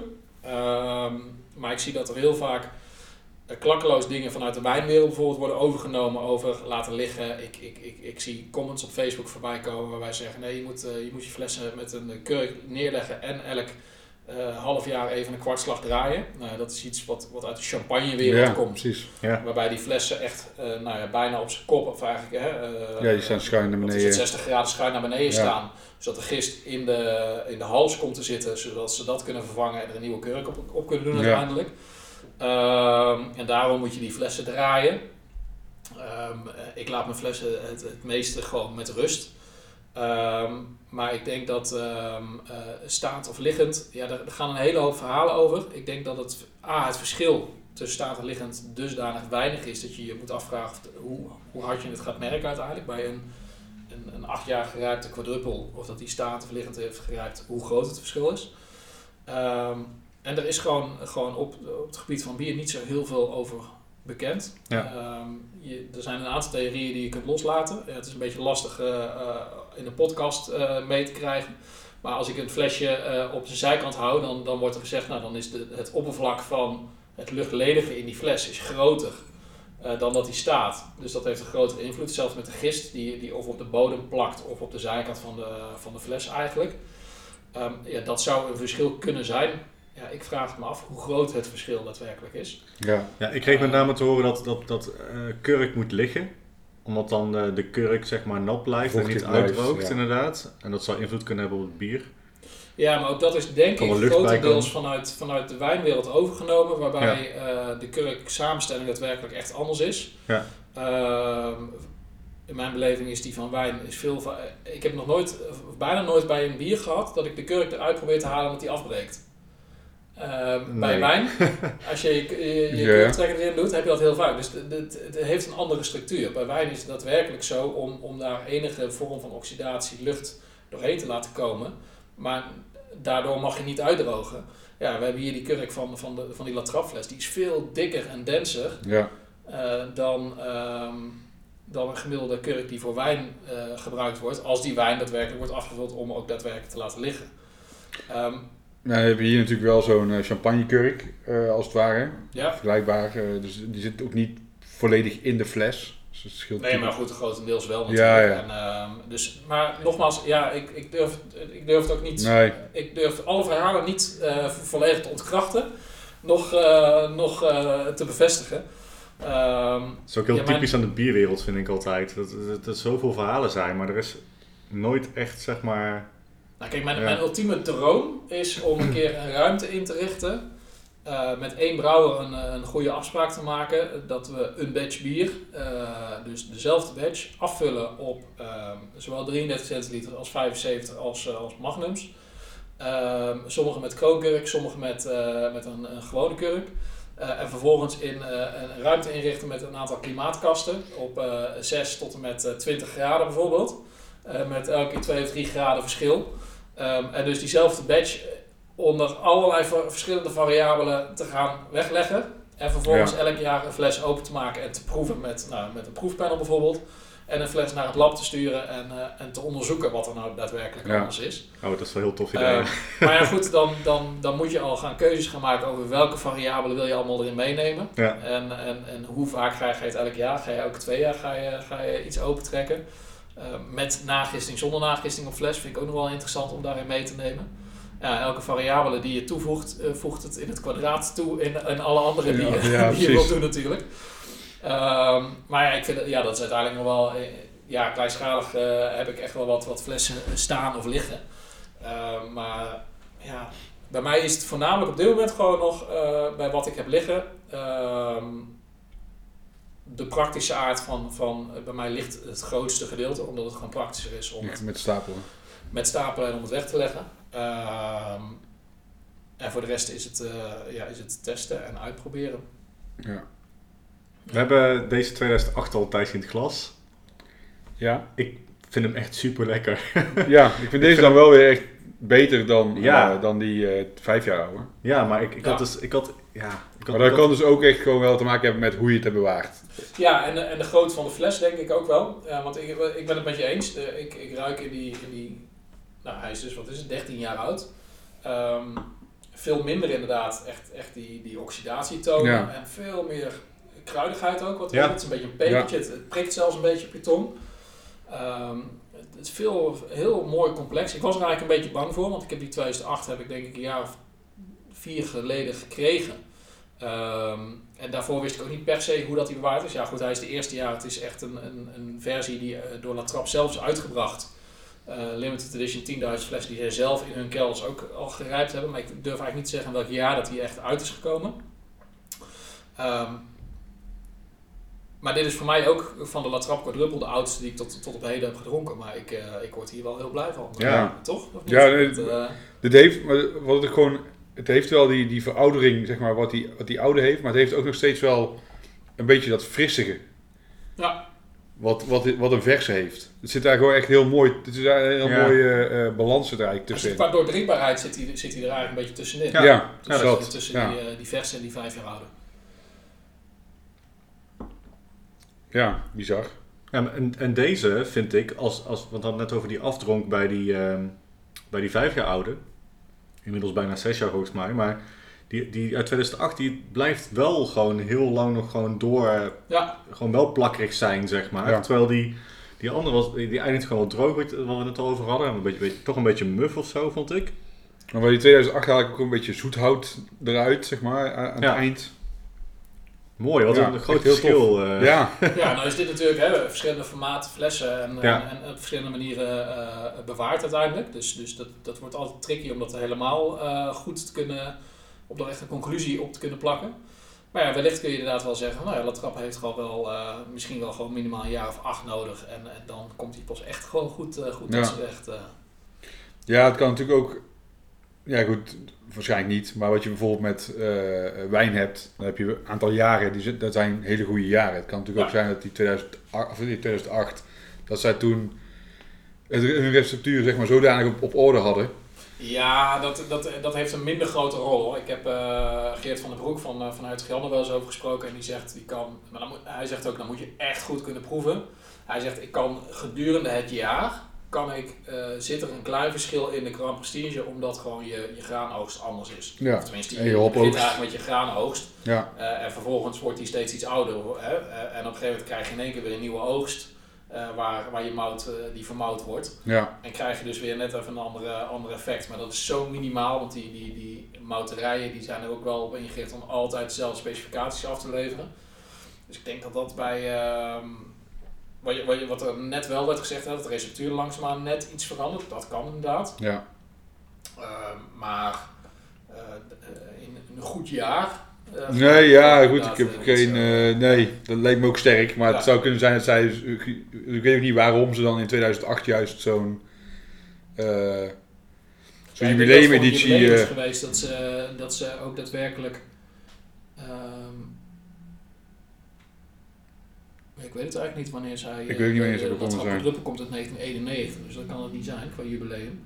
Maar dat, dat, dat de brouwerij of, of, of, of het klooster of eh, Een x-aantal jaar iets, bestaat, eh, eh, ja. een jubileum had, dat kan natuurlijk. Maar eh, hij is wel, eh, wel mooi, toch? Hij is heel Ja, mooi. hij is heel erg lekker. Van deze drie vind ik dit dan weer de fijnste, zeg maar. Die Ja, heeft eh, het karakter weg. van het oude, maar het- de frisheid van, van het nieuwe. Ja, toch een beetje eh, echt, echt wel het, het fluweel zachte wat hij heeft. Heel, heel romig of zo. Lekker. Heel mooi. We gaan eh, tijdens deze bolsje niet, eh, niet reten, denk ik. Gewoon gedurende het proeven hebben we gewoon een voorkeur Ja, voor dat- de oude of de of Dat de denk nieuwe. ik. Ja, ik vind het heel lastig. Nou, Ja. zonder, dat je, zonder dat jullie ehm, ehm, eh, hè, die, het oude wat we nou proeven, welke van deze drie trappisten zouden jullie gewoon aan zich het liefst bestellen? De uh, La Trappe Chimay Blauw of de Rochefort 10? Ik vind dat heel moeilijk. Ehm, ik kan wel zeggen dat ik die, dat trap het, het meest op heb, maar dat is omdat we hier om de hoek wonen, zeg Ja. maar. Dus dat is... eh, eh, dus dan zou het voor mij tussen die andere twee gaan. En dan gaat mijn voorkeur wel naar de Rochefort 10. Daar ga ik in mee. Ja, maar Ja. dat is... Ja. Terwijl ik echt al heel veel jaargangen op heb, ook van die uh, Chimay Blauw, hoor. Misschien wel... Ik, ik heb die Chimay Blauw misschien wel vaker op dan die Rochefort of zo. Maar Ja. het, is ook niet, het zijn ook geen bieren die ik normaal heel vaak eh, thuis zou drinken. Dus het is vaak eh, bij een share. Ik weet nog dat eh, een tijd, een- er is een tijd geweest dat een vriend van ons die grote flessen Chimay wel eens kocht. Die met die zeefdruk erop, zeg maar. Ja. Dus het kan ook best zijn dat daar weer een, een speciale uitgave was of zo. Dus daarom weet ik dat, ik- dat ik die meer heb gedronken. Maar mijn voorkeur gaat wel naar die Rochefort. Maar het is ook gewoon echt wel een heftig bier. Ja. Dus dan, ja, thuis drink ik vaak toch wel eh, wat, eh, wat eh, lichtere alcoholische bieren, zeg maar. Dat, en ik, maar goed, los, los daarvan vind ik ze allemaal, alle, alle drie gewoon echt heel, heel erg lekker. En ik heb, ja, ik denk dat Rochefort gaat misschien meer mijn voorkeur naar uit. Dan heb ik het wel over de, over de verse gewoon, omdat die wat, gewoon wat kruidiger is of zo. Of wat misschien wat meer uitgesproken dan, dan, dan de andere. In, in ieder geval in mijn beleving. Eh, maar het is ook alweer, alweer een tijd geleden, dus ik, Ja. ik ben heel benieuwd hoe we dit weer opnieuw gaan Ja. ervaren met eh, de volgende. Hadden we een, hadden we een, een, een, een eh, volgorde? Ja, in principe zoals ze stonden. Dus eerst de Trappe, dan de Chimay en dan eh, de Rochefort. Ja, zo zou ik ze normaal gesproken in een proeverij ook wel, eh, wel serveren. Dus dan eh, is dat denk ik wel de meest logische volgorde ook om Oké. eh, wat te doen. Gaan we naar de volgende? Ja, dat is goed. We zijn bij de Chimay aanbeland. Ja. Eh, ja wat meteen opvalt eh, is dat eh, de kleur exact hetzelfde is. Eh, behalve van het schuim. Eh, het schuim van de oude lijkt wat donkerder. En eh, het schuim van de nieuwe is vooral veel hoger. Toch is Ja, mijn... grover ook hè. Ja, dat, dat, dat is denk ik ook het kleurverschil hoor. Dat hij gewoon wat grover is. Dus dat hij daar wat lichter over lichter oogt, ja. Mijn eh, oude is wat troebeler. Dat kan misschien net wat wanneer je het hebt ingeschonken zijn. Ja, zou kunnen. Bij mij is- Maar- ogen ze echt allebei exact het... eh, ja, Ja, ja er Ietsjes. zit in ieder geval niet, niet heel veel verschil in. nee, niet zo zoals bij die trap dat je gewoon echt eh, vier Nee. tinten ton- Nee, donker nee, nee, nee, nee, zeker Maar niet. sowieso heeft Chimay natuurlijk altijd echt gewoon veel koolzuur in zijn bieren zitten. Wat me ook opvalt is dat deze ook gewoon donkerder is dan, eh, dan beide latraps. Ja, veel donkerder hè? Ja. Maar dan hadden we het natuurlijk ook over dat jij altijd verrast bent hoe licht eigenlijk eh, die gedruppel is. Ja, dat, eh, het, ja, het is gewoon, gewoon, gewoon mooi licht amber. Ik denk, Ja. Want volgens mij is de Isidore donkerder dan de, Ja, volgens mij ook. Ja, dan klopt. de, dan de quadruppel. Nou, we gaan maar proeven. Proost. Cheers. Cheers. Ja, dat is ook echt een heel ander bier. Het is echt een ander bier, ja. Het is veel minder, sowieso de verse, veel minder eh ehm, plakkerig zoet of zo. Ja. Veel minder Ja. dat echte gistkarakter ook. Ja, maar hij heeft er wel een soort van bittertje. Een stuk bitterder inderdaad. Ja. Ja, wat we net ook al zeiden, voor mij is het echt lang geleden dat ik, überhaupt eh Chimay blauw op heb. Ik vind hem, eh, in, die oude in, in, de, in de neus wat droppiger. eh. Terwijl Ja, ik echt laurier. eh, ik had je, dat, ja, ik had dat bij die eh, trap, bij die eh, wel, trap helemaal niet. Dat ik iets met drop of zo. eh, Ja, ik alleen bij die, eh, die 2015, zeg maar, had ik echt wel dat bij die afdronk. zoethout, hè? Een beetje zoethoutachtig. eh Ja, maar deze gaat inderdaad veel meer. Als je een slok hebt ook. Het is veel meer inderdaad een beetje drop, drop kruidigheid. Ja, ja. Inderdaad ook een beetje zoethout, maar ook, ook laurier en, en, en echt, echt een, eh, een, een droppige tonen die, er, die erin zitten in die, eh die gerijpten. Ook wel 2015 mooi. is die, hè? Ja. ja. Ik merk niet heel veel verschil tussen, 2000 qua smaak tussen de 2015 en de 2020. Voor Het, mijn is, gevoel. nou, het verschil is minder groot dan bij die, bij die, bij die latrap. Omdat die latrap ook Ja. vers ook echt sprankelend fris is. Ja. En dat je dat al mist bij die, eh, bij die chimay. ja, maar bij die verse chimay heb je wel natuurlijk overdaad aan, aan koolzuur eigenlijk. Maar dat, als je drinkt, dan is het niet dat het ook ontploft in je mond of zo. Dat, dat het zo schuimt. Hij is veel minder fris, inderdaad. Het, het, ehm, Nee, de smaakverschillen zijn wel wat eh, minder. Ja. Hoewel die oude wel wat echt veel langer, langer door blijft eh, smaken, zeg maar. Ja, die proef je langer. Ja. Maar ik denk dat dit nog, wel- nog wel vijf jaar langer zou kunnen blijven liggen, bij wijze van. Proef jij nou als, als zeg maar eh, ja, iemand die veel meer ervaring heeft met, met, met, het, met dit soort bieren, eh, of die dan oké bewaard is? Of, merk je dan al meteen van, nou, dit ik merk hier en daar al verschillen? Mm. Nou, ja, dan moet je, dan moet je hem echt per, per leeftijd, per jaar, moet je hem eigenlijk goed gaan, eh, gaan vergelijken. Ja. Eh, tenzij het echt slecht, eh, slecht bewaard is. Maar dan zie je het vaak ook al dat er eh, met heel veel temperatuurschommelingen, dan, dan merk je al dat hij ehm, bijvoorbeeld veel meer vlokvorming heeft van die gist überhaupt al. En Mhm. wat Chimay sowieso al een beetje, die heeft al een beetje een droge gist geloof ik, die ze gebruiken. Dus ik schenk een Chimay eigenlijk zelden helemaal uit. Ik, het is een van de weinigen waarbij ik de, de gist niet graag meeschenk. Gewoon, vooral omdat het ook gewoon... Het zijn echt een beetje van die vlokken die dan Ja. je glas zitten, ook bij een vers al. Ehm, Ja, terwijl die Belgen toch wel onbekend staan dat ze altijd nog eventjes eh swirlen met hun glas en dan het laatste toefje er of naast of eh, ja, maar bij La. Trappe doe ik dat, doe ik dat met heel veel plezier. Eh, wat, ik, wat, ik, wat ik vaak zeg hè, bij, bij mensen die dan in een training of dat soort dingen, van nou, wat, wat doe je nou met de gist? Ja, als ik een La Trappe blond of zo drink en ik heb, eh, ik heb dorst, dan schenk ik hem eerst even zonder de gist uit, even een paar slokken gewoon echt doorslessend. En daarna doe ik een beetje bij de gist erbij, krijg je Ja. net even wat meer in de body en dan... eh, ehm, ja, maar de, bij, bij Chimay laat ik, hem- laat ik het eigenlijk eh, bijna altijd wel gewoon in het glas zitten. Het gewoon ja. qua mondgevoel ook gewoon niet en, en visueel ook niet helemaal lekker. Nee, precies. Dat is natuurlijk, dat is het vooral. Als, zeker als je het dan even laat staan, dan ligt er echt een prutje onder in je, Ja. in je glas. Ja. Dus dan ben je ook heel voorzichtig aan het drinken dat je niet inderdaad meteen zo'n sloot eh gist Maar eh, qua, krijgt. qua, qua eh, hoe dat die bewaard is, dan is het inderdaad wel gewoon eh, ehm, of de, de oxidatie echt over de top, of ehm, ehm, ja, dat, er, dat, dat, dat je balans ook gewoon volledig weg is, dat het echt één kant doorgeslagen is. Of, eh, Ja. ja. Maar mogen we stellen dat er eh, tussen de, de, de quads bij La Trappe dan iets meer verschil te proeven is? In tegenstelling tot eh, de Chimees? Ja, deze eh, heb- ik niet echt heel duidelijk een... eh, Ik vind wel dat je het ruikt als je het... eh, ja, de ene die, die ruikt wat sterker. Maar ook dat Ja. was, had ik het idee... Nog een keer Ja, ruiken. terwijl ik dat, dat droppige toch echt wel een eh, groot verschil vind. Dus, dus echt een beetje dat, dat, dat die kruidigheid die er in die gerijpte zit, die vind ik niet zo, eh, niet zo terug in die, eh, in die verse variant. Ja, wat ik grappig vind is dat zeg maar, die, eh, die, die verse latrap, ja? die had qua geur, was die intenser dan, dan die oude. Ja. En hier heb ik het juist andersom. Hier heb ik het idee dat die eh, Ja, maar aroma's... die, die, die verse chimay die laat heel weinig los. Ja, Dat is altijd standaard gewoon. nee, maar dat is, dat is ook mooi, zeg maar, dat je dus bij de trap is het Ja. echt het, het Ja. juist tegenovergestelde. En als je dit dus nu blind had laten proeven na die eh dat traps, had ik waarschijnlijk gedacht dat het andersom in, in, het ja. glas zat. Ja.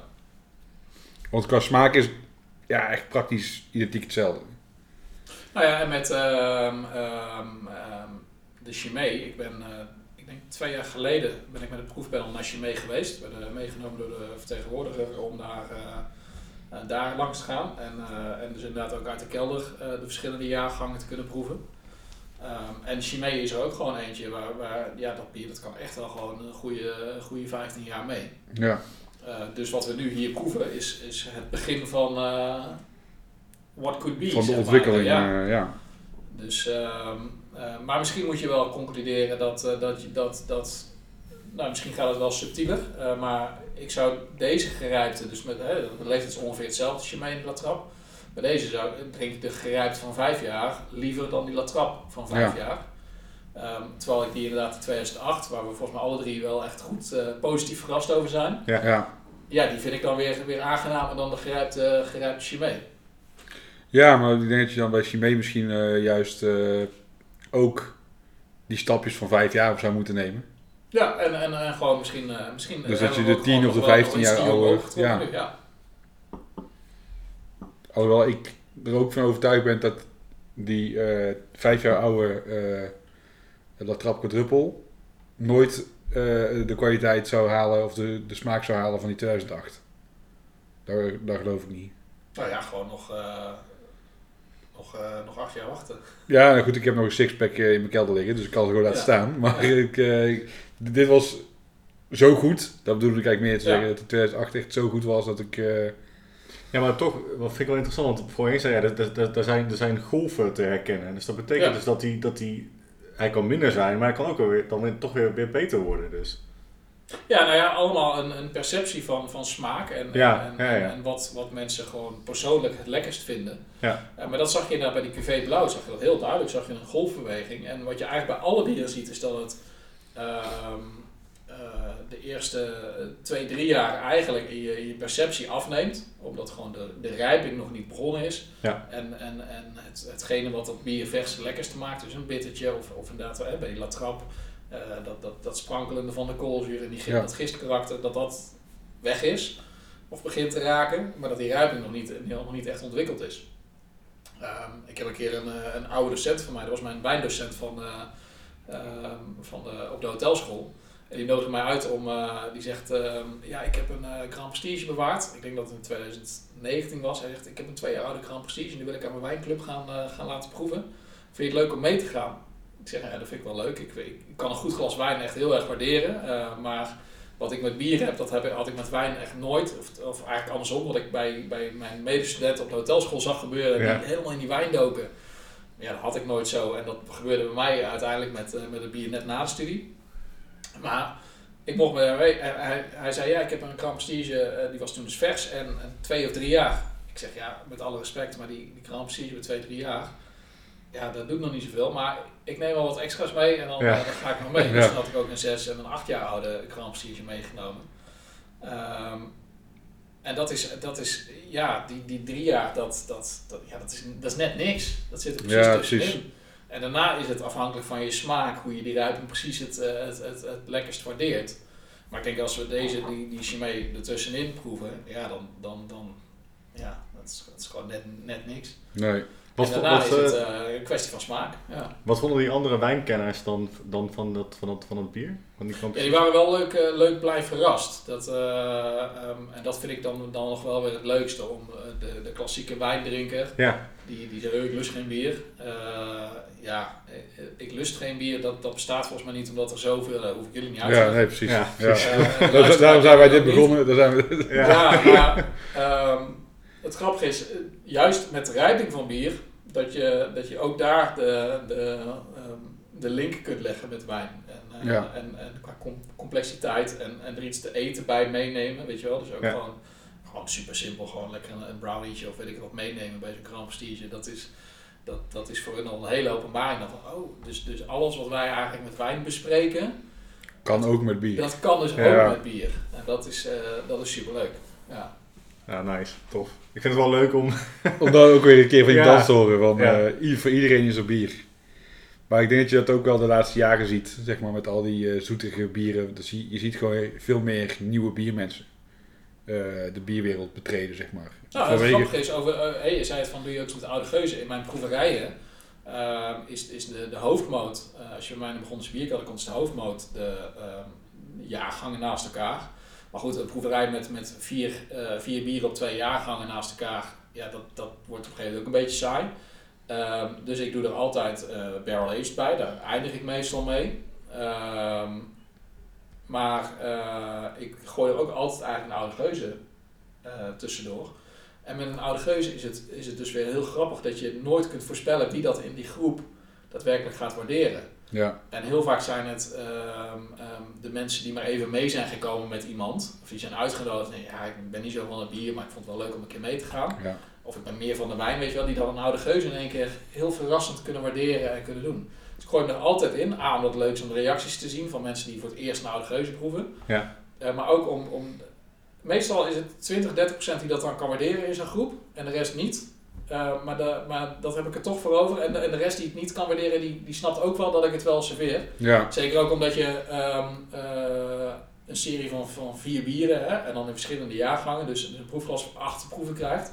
Allemaal vrij heftig, want ja, de bier ja, gaan we een, een rustige proeverij doen, dat kan niet. Nee, Eh, we zitten hier ook alweer, wat is nu, nu aan de 9%, maar net al 10 en daar gaan we naar Het is, het, 11,3. het is dus, heftig. ja, precies. heftig. Ja. Ehm, dus dat is heel fijn als je even een oude geus tussendoor, dus bij, bij eh, proefglas 4 of 5, Ja. gooi je wel even een oude geus tussendoor. En soms een beetje van boon, de oude geus en de oude Ja. naast elkaar, om daar ook nog weer wat over te kunnen vertellen. Maar het is een hele fijne om gewoon even te, Ja, maar, even te reinigen. Maar je weet ook niet wie, wie het gaat proeven en, Nee. en, en, en wat ze dat gaan, gaan waarderen. En juist mensen die, dat, die zeggen, ik hou niet van bier, die vinden die dat... vinden dat wel één keer toch wel weer interessant. Ja, maar de traditionele bierdrinker, of in ieder geval die, die zichzelf de traditionele bierdrinker vindt, en ook al is het dan eh, pils of blond of eh quadruple, die heeft gewoon moeite met het zuur. Terwijl bijvoorbeeld een wijndrinker, eh, wijn is, heeft een bepaald zuur in zich zitten, wat meteen aansluit. En dat is ook, Ja. Mijn vriendin is geen bierdrinker, die drinkt alleen maar wijn. Maar als ik een fles eh, zuur opentrek, dan wil ze altijd meedrinken. Ja. En vind ik gezellig, vind ik alleen maar fijn. Want ik, ik ben niet per se een wijndrinker, wel steeds meer, maar Ja. Ik eh, heb daar ook nog niet alle... Maar dat is ook waarom ik, waarom ik bijvoorbeeld bier en zeker met bijvoorbeeld desserts, dat ik bier eh, veel interessanter vind om het te combineren. Want als je een wijn, een dessertwijn erbij zit, het is in de basis het zuur. En dan is het, om het zuur te maskeren, om het bij zoet te kunnen matchen, Ja, moet het zo extreem zoet zijn, dat het weer over een dessertje, hè, een, een Ja. simpel chocoladedessert of weet ik het wat, heen gaat. Terwijl met bier, ja, zo'n zo'n Chimay die we nu aan het drinken zijn, dat is in de basis heftig zoet, maar het is nog lang niet zo zoet als een dessertwijn. ja. En met je daardoor veel leuker met met allerlei verschillende desserts. En ook met kazen. Ik vind een dessertwijn meestal, 9 van de 10 keer, toch ook wel over, over een kaasbank heen walsen. Op de, op de oudste kaas na, of de heftigste Ja, kaas na. ja.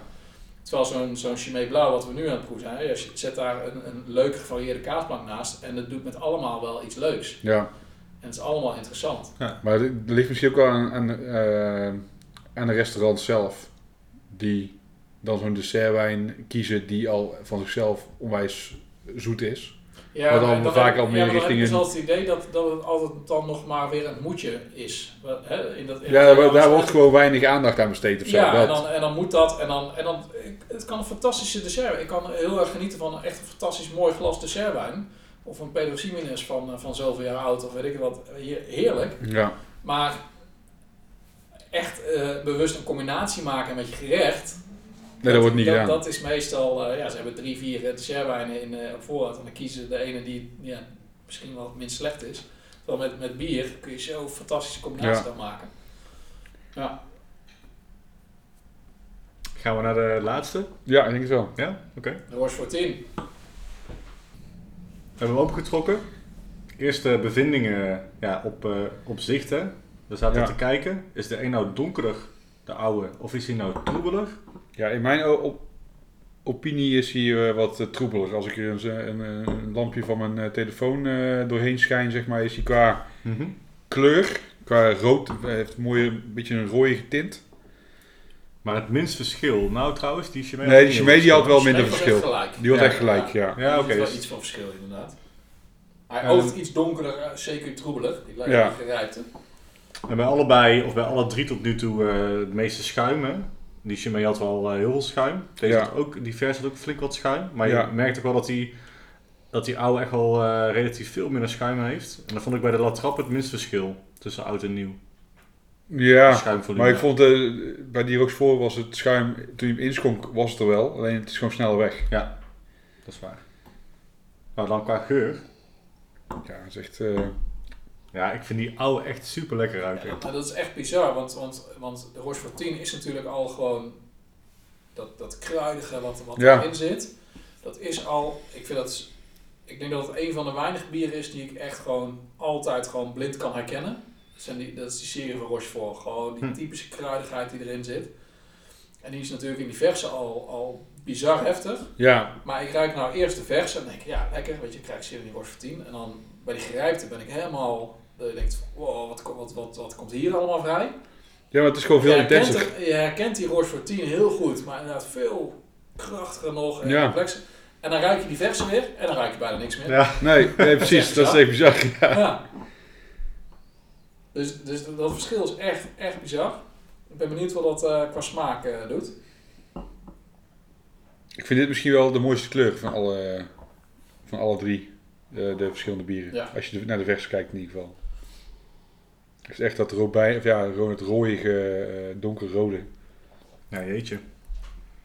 Ja, complex is wel op zijn, op zijn plaats, zeg maar. Ja, maar Dus, dat eh, is, dat is- bij, de, bij, de, bij de verse is het al een complex bier.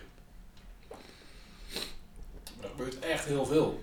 Maar die gerijpt, ja, wat je zegt, die verse is al, vind ik altijd al fantastisch. Dat je dat gewoon, dat je net te koud inschenkt en, dat, en gewoon, gewoon een uur over zijn flesje kan doen. En Ja. elke slok weer, weer anders is. Ja, dat is bij die gerijpte helemaal, joh. Dat is, eh, Ja, het is ik heb echt... hier een paar jaar geleden heb ik hier een paar kratjes van, van weggezet. Maar ik moet daar maar eens een keer iets mee gaan doen. Dat is echt fantastisch. Maar heb je dan elk jaar een paar kratjes weggezet? Of alleen toen, toen dat jaar? Nou ja, wat ik zeg, het is, het is eigenlijk altijd continu keuzes maken. En soms dan heb ik gewoon, eh, dan denk ik, nou, dan koop ik hier even wat van in. En, eh, en soms bouw ik dat op, net als met die Waval waar je het net over had. Ja.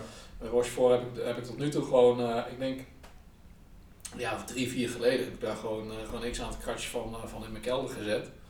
Eh, maar dat is wel een goede om nu in, eh, in proeverij maar eens een keer, eh, ik denk dat dit najaar de begonnen spierproeverij in de kelder, eh, dat, dat de kans groot is dat die... eh. Zowel de eh, 8 als de 10 voorbij kunnen gaan komen. Die heb ik toen de tijd allebei eh, weggezet. Ja, wat ik eerder ook al zei, ik, eh, ja, Rochefort die vult, eh, nou gelukkig hebben ze twee jaar geleden hebben ze die Rochefort 8 weer een keer op grote flessen afgevuld. Eh, maar Ja. voor de rest doen ze niet op eh, grote flessen, dus ik doe het kleinschalig. Zet ik wel wat kleine flesjes weg, maar, eh, maar het liefst toch echt groot. Eh, maar ik, word hier wel heel blij van, van deze. Die eh, gerijpte is ook echt droog.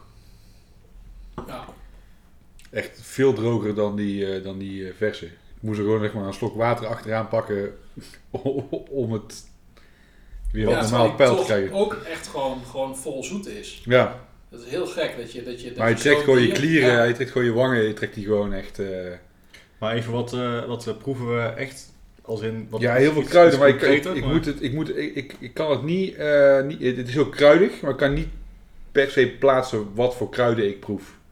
Het is toch een beetje dat, dat frisse van die koriander. eh, hè, er wordt ook gebra- gebrouwen met korianderzaad. Dus dat frisse van de koriander wat in die vers ook zit, dat zit hier ook, zit er ook in. Maar ook dat, dat, dat droppige wat we, wat we bij de Ja. ook hadden. Wat deze sowieso ook heel erg heeft. Al een beetje zo'n echt zo'n dropkruidig, eh drop laurier. Ja, maar toch wel net, net weer iets meer dat salmiakkige of zo. Ja, Ja. dat is natuurlijk ook wel Ja. eh, min of meer laurier, maar hij heeft echt dat salmiakkige zonder, zonder zout te worden.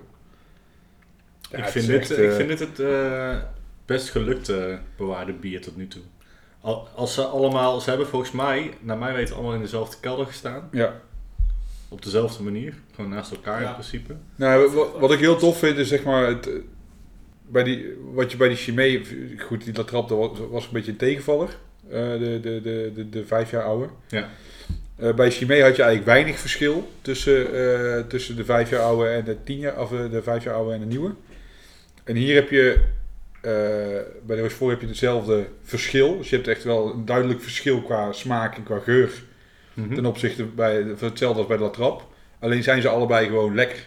Ja, Kan het iets te maken hebben met de houdbaarheidsdatum? Nee, dat is niet waar, want die 2008 was ook heel lekker. Maar we hadden voor de uitzending gemerkt dat de houdbaarheidsdatum van de Latrap eh ligt op eh, Drie jaar. Ja. Drie jaar. En die ja andere maar, dat is, maar eh, de houdbaarheidsdata, dat, dat is eh, zeker met dit soort bieren. ehm, Ze moeten er iets op Het zetten. stelt, het stelt niet zoveel Nee, voor. nee, nee, Ze ja. moeten er inderdaad iets op zetten en ze kiezen ergens voor. En, eh, Oh, is dat misschien eh, Nederland en België verschil? Zou dat kunnen? Nee, eh, nee, denk, nou, nee, ik denk meer dat, dat eh, hoe ze eh, qua export ook georiënteerd zijn en, eh, en dat soort dingen waar. Nee, uiteindelijk maken ze ergens een keuze voor. Ja. En maakt dat niet zo heel veel uit volgens mij. Nee, ja goed, ik weet dat ze er vaak een, mini- een minimale eh, houdbaarheidsdatum zetten. Dus daar zou het verschil kunnen zijn dat, dat die Belgen iets hebben van doen het gewoon vijf jaar, want het is mooi om te laten rijpen. Nou, ik weet niet of de warenwet andere regels heeft in België. nee, in in principe Nederland. niet. Nee, Want eh, de molen die zet gewoon eh, 20 jaar op hun flesjes, bij wijze van. they don't care. Nee, maar die, er- moet een datum op staan. Ja. En als een bier 20 jaar bewaard kan worden. nou ja, Ja, en boven, dan het boven- en boven de 10% hoeft het niet eens meer. Hè? Oké. En dat weet ik niet of dat het in België anders is. Hoeft het in Nederland niet meer? Boven de 10% hoef je er geen, uh, geen Oh. houdbaarheidsdatum op te zetten. Oh, dat was, is dat nieuw dan? Of, het, Nee, Dat dat, heb is, ik, eh, nee, dat is, eh, de, de meesten doen het wel gewoon, omdat het toch allemaal ook gewoon... het Oh, oké. gaat allemaal door Ja, de ja. heen en, eh, en ze zetten er vaak wel iets op. Maar, maar officieel hoeft het niet, boven de 10%. Oké, ja, dat was, ik, eh, was mij niet bekend. En ehm, nee, ja, voor de rest denk ik... Nee, ja, Latrap die zet volgens mij op al hun bieren eh, drie jaar. En, eh, en ik denk dat Chimay, eh, dat het zomaar zou kunnen zijn dat ze op al hun bieren vijf jaar zetten. En Rochefort zit ook op vijf jaar. Ja.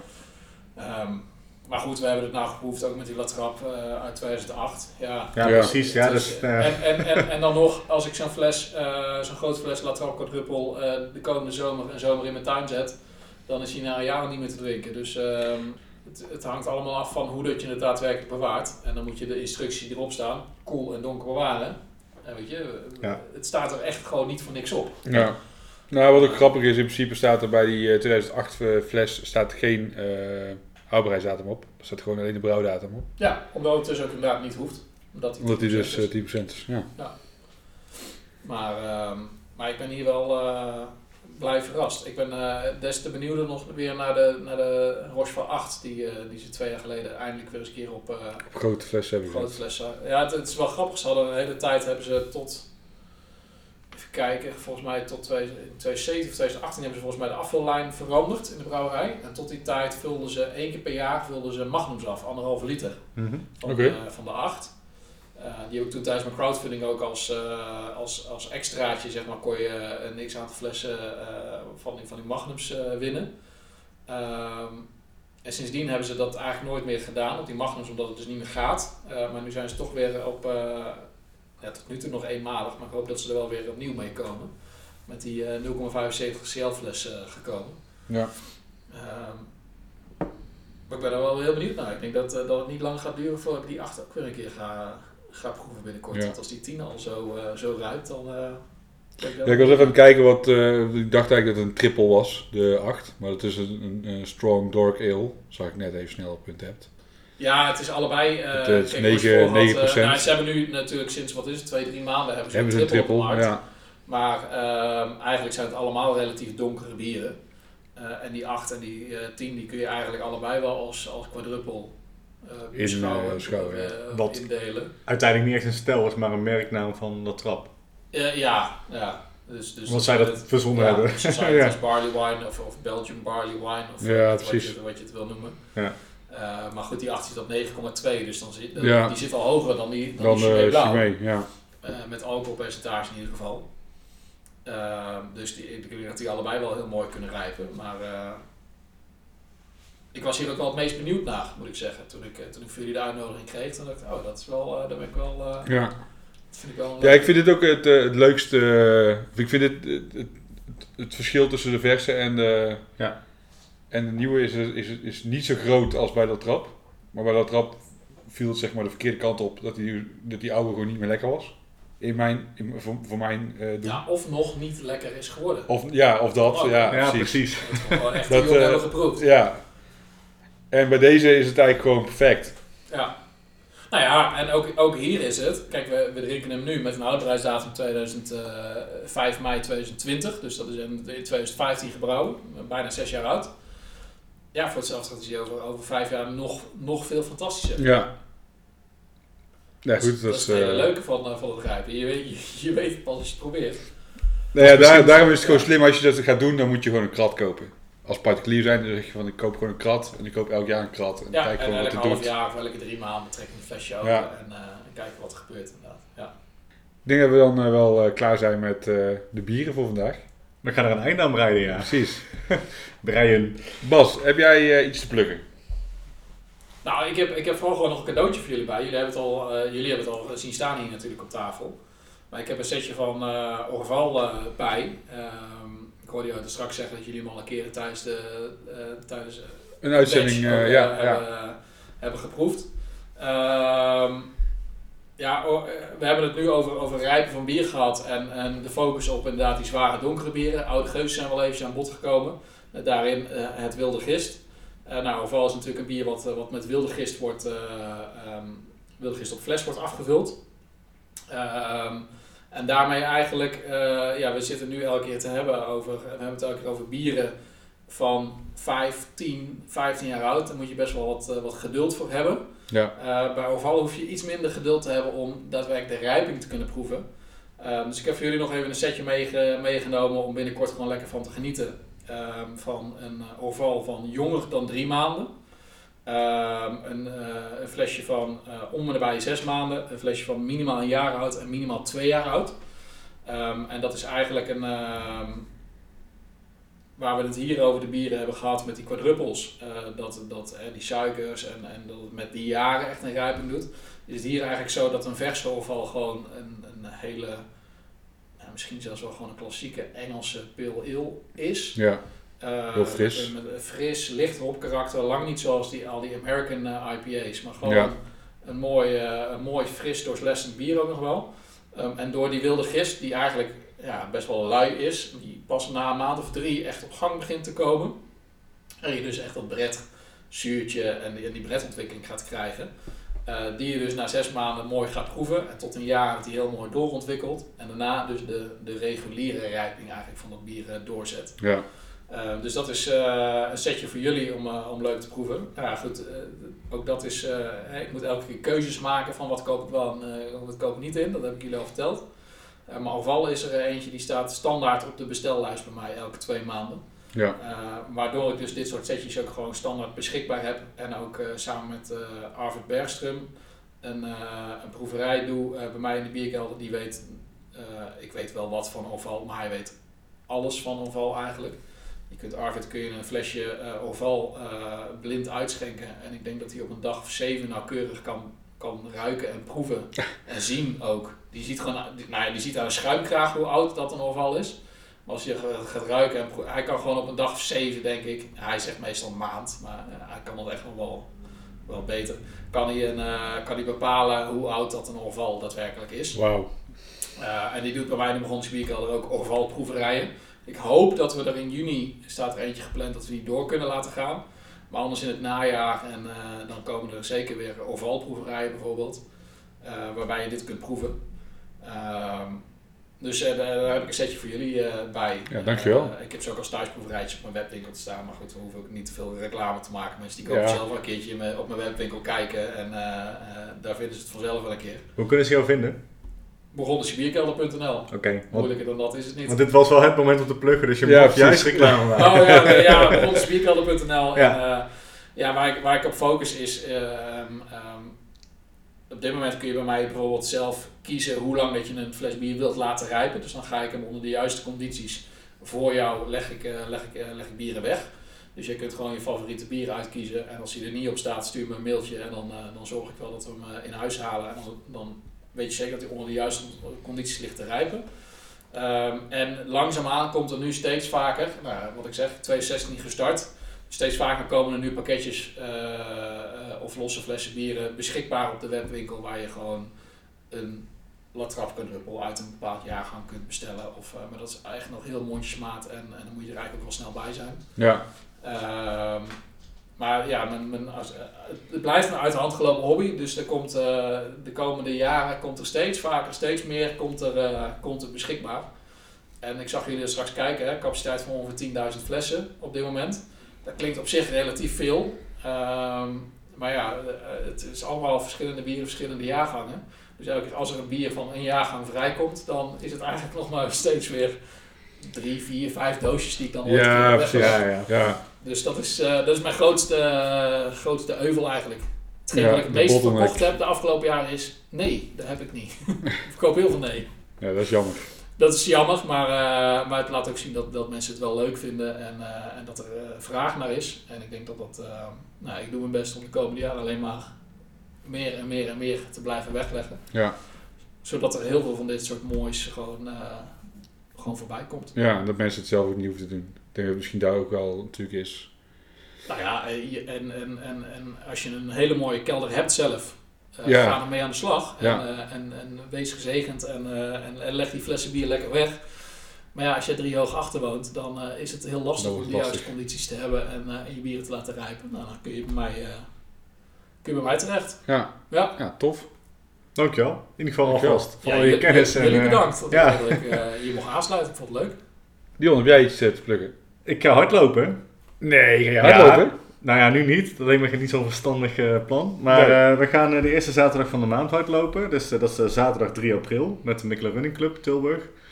En we mogen met meer mensen rennen dan met z'n tweeën. Want dat heeft Rutte-kabinet eh, besloten. Dus we mogen met in totaal vier rennen. Oh, Dus eh Sebas Captain die neemt er drie onder zijn hoede. Ik neem er drie onder mijn hoede. Eh, dan lopen we in aparte, eh, aparte eh, clubjes als het ware. Ja. En dan, ehm, ja, dan kunnen eh, meer mensen zich inschrijven. Dus we gaan eh 3 april tussen Goede Vrijdag en Eerste Paasdag eh, gaan we rennen. Op zaterdag. En daarna gaan we lekker een biertje drinken. Dat doe je dan wel thuis, want we mogen nergens terecht, helaas. Dat is jammer. Ehm, maar we kunnen online proosten, we kunnen foto's naar elkaar sturen. Wordt Ja. eh, komt wel goed. Maar eh, rennen jullie dan ook nog eh, in verschillende tempo's? Of is het allebei gewoon hetzelfde tempo op 5 kilometer? We hebben een eh, wat snellere groep. We hebben de snelle groep en de eh, snellere groep. Oh ja, precies. Ja, dat doe ik ook. Ja, Ja. ja. ja. Dus eh, Dat was mijn vraag ook. Of jullie, Ja. nog, of jullie nog steeds de snelle en de snelle ruggroep de hadden. snelle en de snellere groep. Of dat jullie alle, of alleen maar gewoon twee snelle ruggroepen hadden. Nee, het is wel fijn als je onderscheid hebt. Ja. Mensen- Mensen die gewoon denken, ja, gewoon even gewoon lekker rustig aan. Ja, Snel. precies. Rustig aan, niet snel, maar kan ik nog steeds niet mee. Dus maakt niet uit. En Roy, jij dan? Heb je Eh, nog eh, sausen gemaakt? Ik heb eh? nog sausen gemaakt, ja. De, Vertel. de webshop staat redelijk vol. Ook al had ik vanmorgen weer wat bestellingen waardoor de cidersaus alweer uitverkocht is. Ik had een nieuwe batch IPA-saus gemaakt. En die, die gaat best hard. Dus kijk even op www.burninghops.com. Met welke IPA even kort nog? met de Big Fat 5 van het Eltje en Moorbier. En dan, eh, omdat het vijf verschillende hopsoorten zijn, heb ik eh, vijf verschillende pepers eh, gebruikt in de saus. Nice. Hij is goed spicy, niet te spicy, maar blijft wel mooi lang hangen. Dus je hebt er lang plezier van. Een tinteltje op je tong. Kun je het ook nog?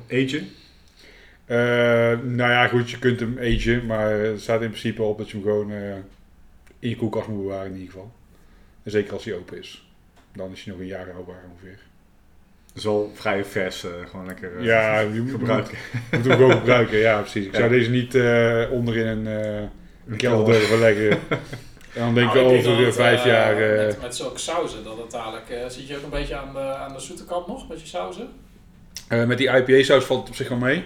Eh, ik heb een cidersaus, er zit- eh, gaat, ook, of, eh, gaat ook appel in. Ja? Dus die is wel wat, eh, wat fruitig zoet, zeg maar. En daarna komt dan zeg maar de, de peper daaroverheen. Maar over het algemeen zijn het wel eh, vrij eh, ja, spicy sauzen. Ik ga dadelijk in het najaar ga ik, eh, ook dessertproeverijen doen bij mij in de, in de kelder. Dus ik een trio van dessertjes en een trio van, van bieren. Wel in, in de richting van het thema van rijping. Dus een, dus een, een mooi quadruple of een barrel aged of, Ja. een oude geuze. Of waarschijnlijk een combinatie van die drie. Maar daar zijn sausjes en, en, en kleine condimenten en zo zijn er wel heel leuk om daarbij te doen. Om Ja. te kijken wat dat dan precies, precies je doet. Dus Nou, ik dat heb- ik is- Twee sauzen. Eentje is een geuzensaus. Die Ja. is wel heel tof, want die heeft een, een mooi zuurtje. En daarna komt een soort van, ja, vaak Madame Jeanette of in ieder geval een gele peper eroverheen. Dus Ja. die heeft al wel wat fruitigheid van zichzelf ook. En ik heb in het verleden een, met een mango gozer. Dus ook met mango Oh en, eh, en eh, gele pepers eh, saus gemaakt. En die was echt super nice door je yoghurt heen bijvoorbeeld. Om je yoghurt een beetje op te spijzen. Dus het, kan, het, kan, het kan zeker in een dessert gebruikt worden. En niet, eh, niet elke saus is daar geschikt hoor. Maar als je met fruit eh, of met zuren gaat werken, dan... Oh, eh, die gaan we dan eh, tijdens die uh, Oké, ja, dat is tof. mij wel, eh, wel gebruiken. Ja. Ik, ik, ik denk dat jullie na de uitzending even moeten doorpraten over, een, zeker. over een pittige chocoladesaus. Een pittige chocoladesaus. Ja, gewoon een chocoladesaus, maar met, een- met, een- met, met een niet te heftig pittige... eh, Ja, ik weet niet of dat eh, lekker is eh, bij een worstenbroodje of eh, over een taco. Nee, maar bij Nee, bij een bij Bij een dessert dessert, dessert, ja, Ja, precies. Daarom Ja. moeten jullie daar Ja, even doorpraten. Precies. Over je, weet je, een goede eh, saus over je, over je brownie. Of Ja, over een ja. mooie chocoladeijs. Of, eh, Zeker. Dat is awesome. Als een klein pittig element erin, dat is awesome. Ja. Ja. Sowieso, Leuk. chocolade met eh, spices is sowieso altijd eh, super tof. En dan was dit eh, het weer voor eh badge 28. Ja. Eh, mocht je nog vragen hebben naar aanleiding van deze aflevering of überhaupt gewoon vragen hebben, dan kun je die altijd eh, mailen naar uh, of eh, stel ze via eh, Facebook of eh, Instagram. Luister ons op alle Op alle eh, platformen eh. Ja. zijn we te luisteren. En dan eh, heffen we nog een keer het glas. En bedankt voor het luisteren. Cheers. Proost. Cheers.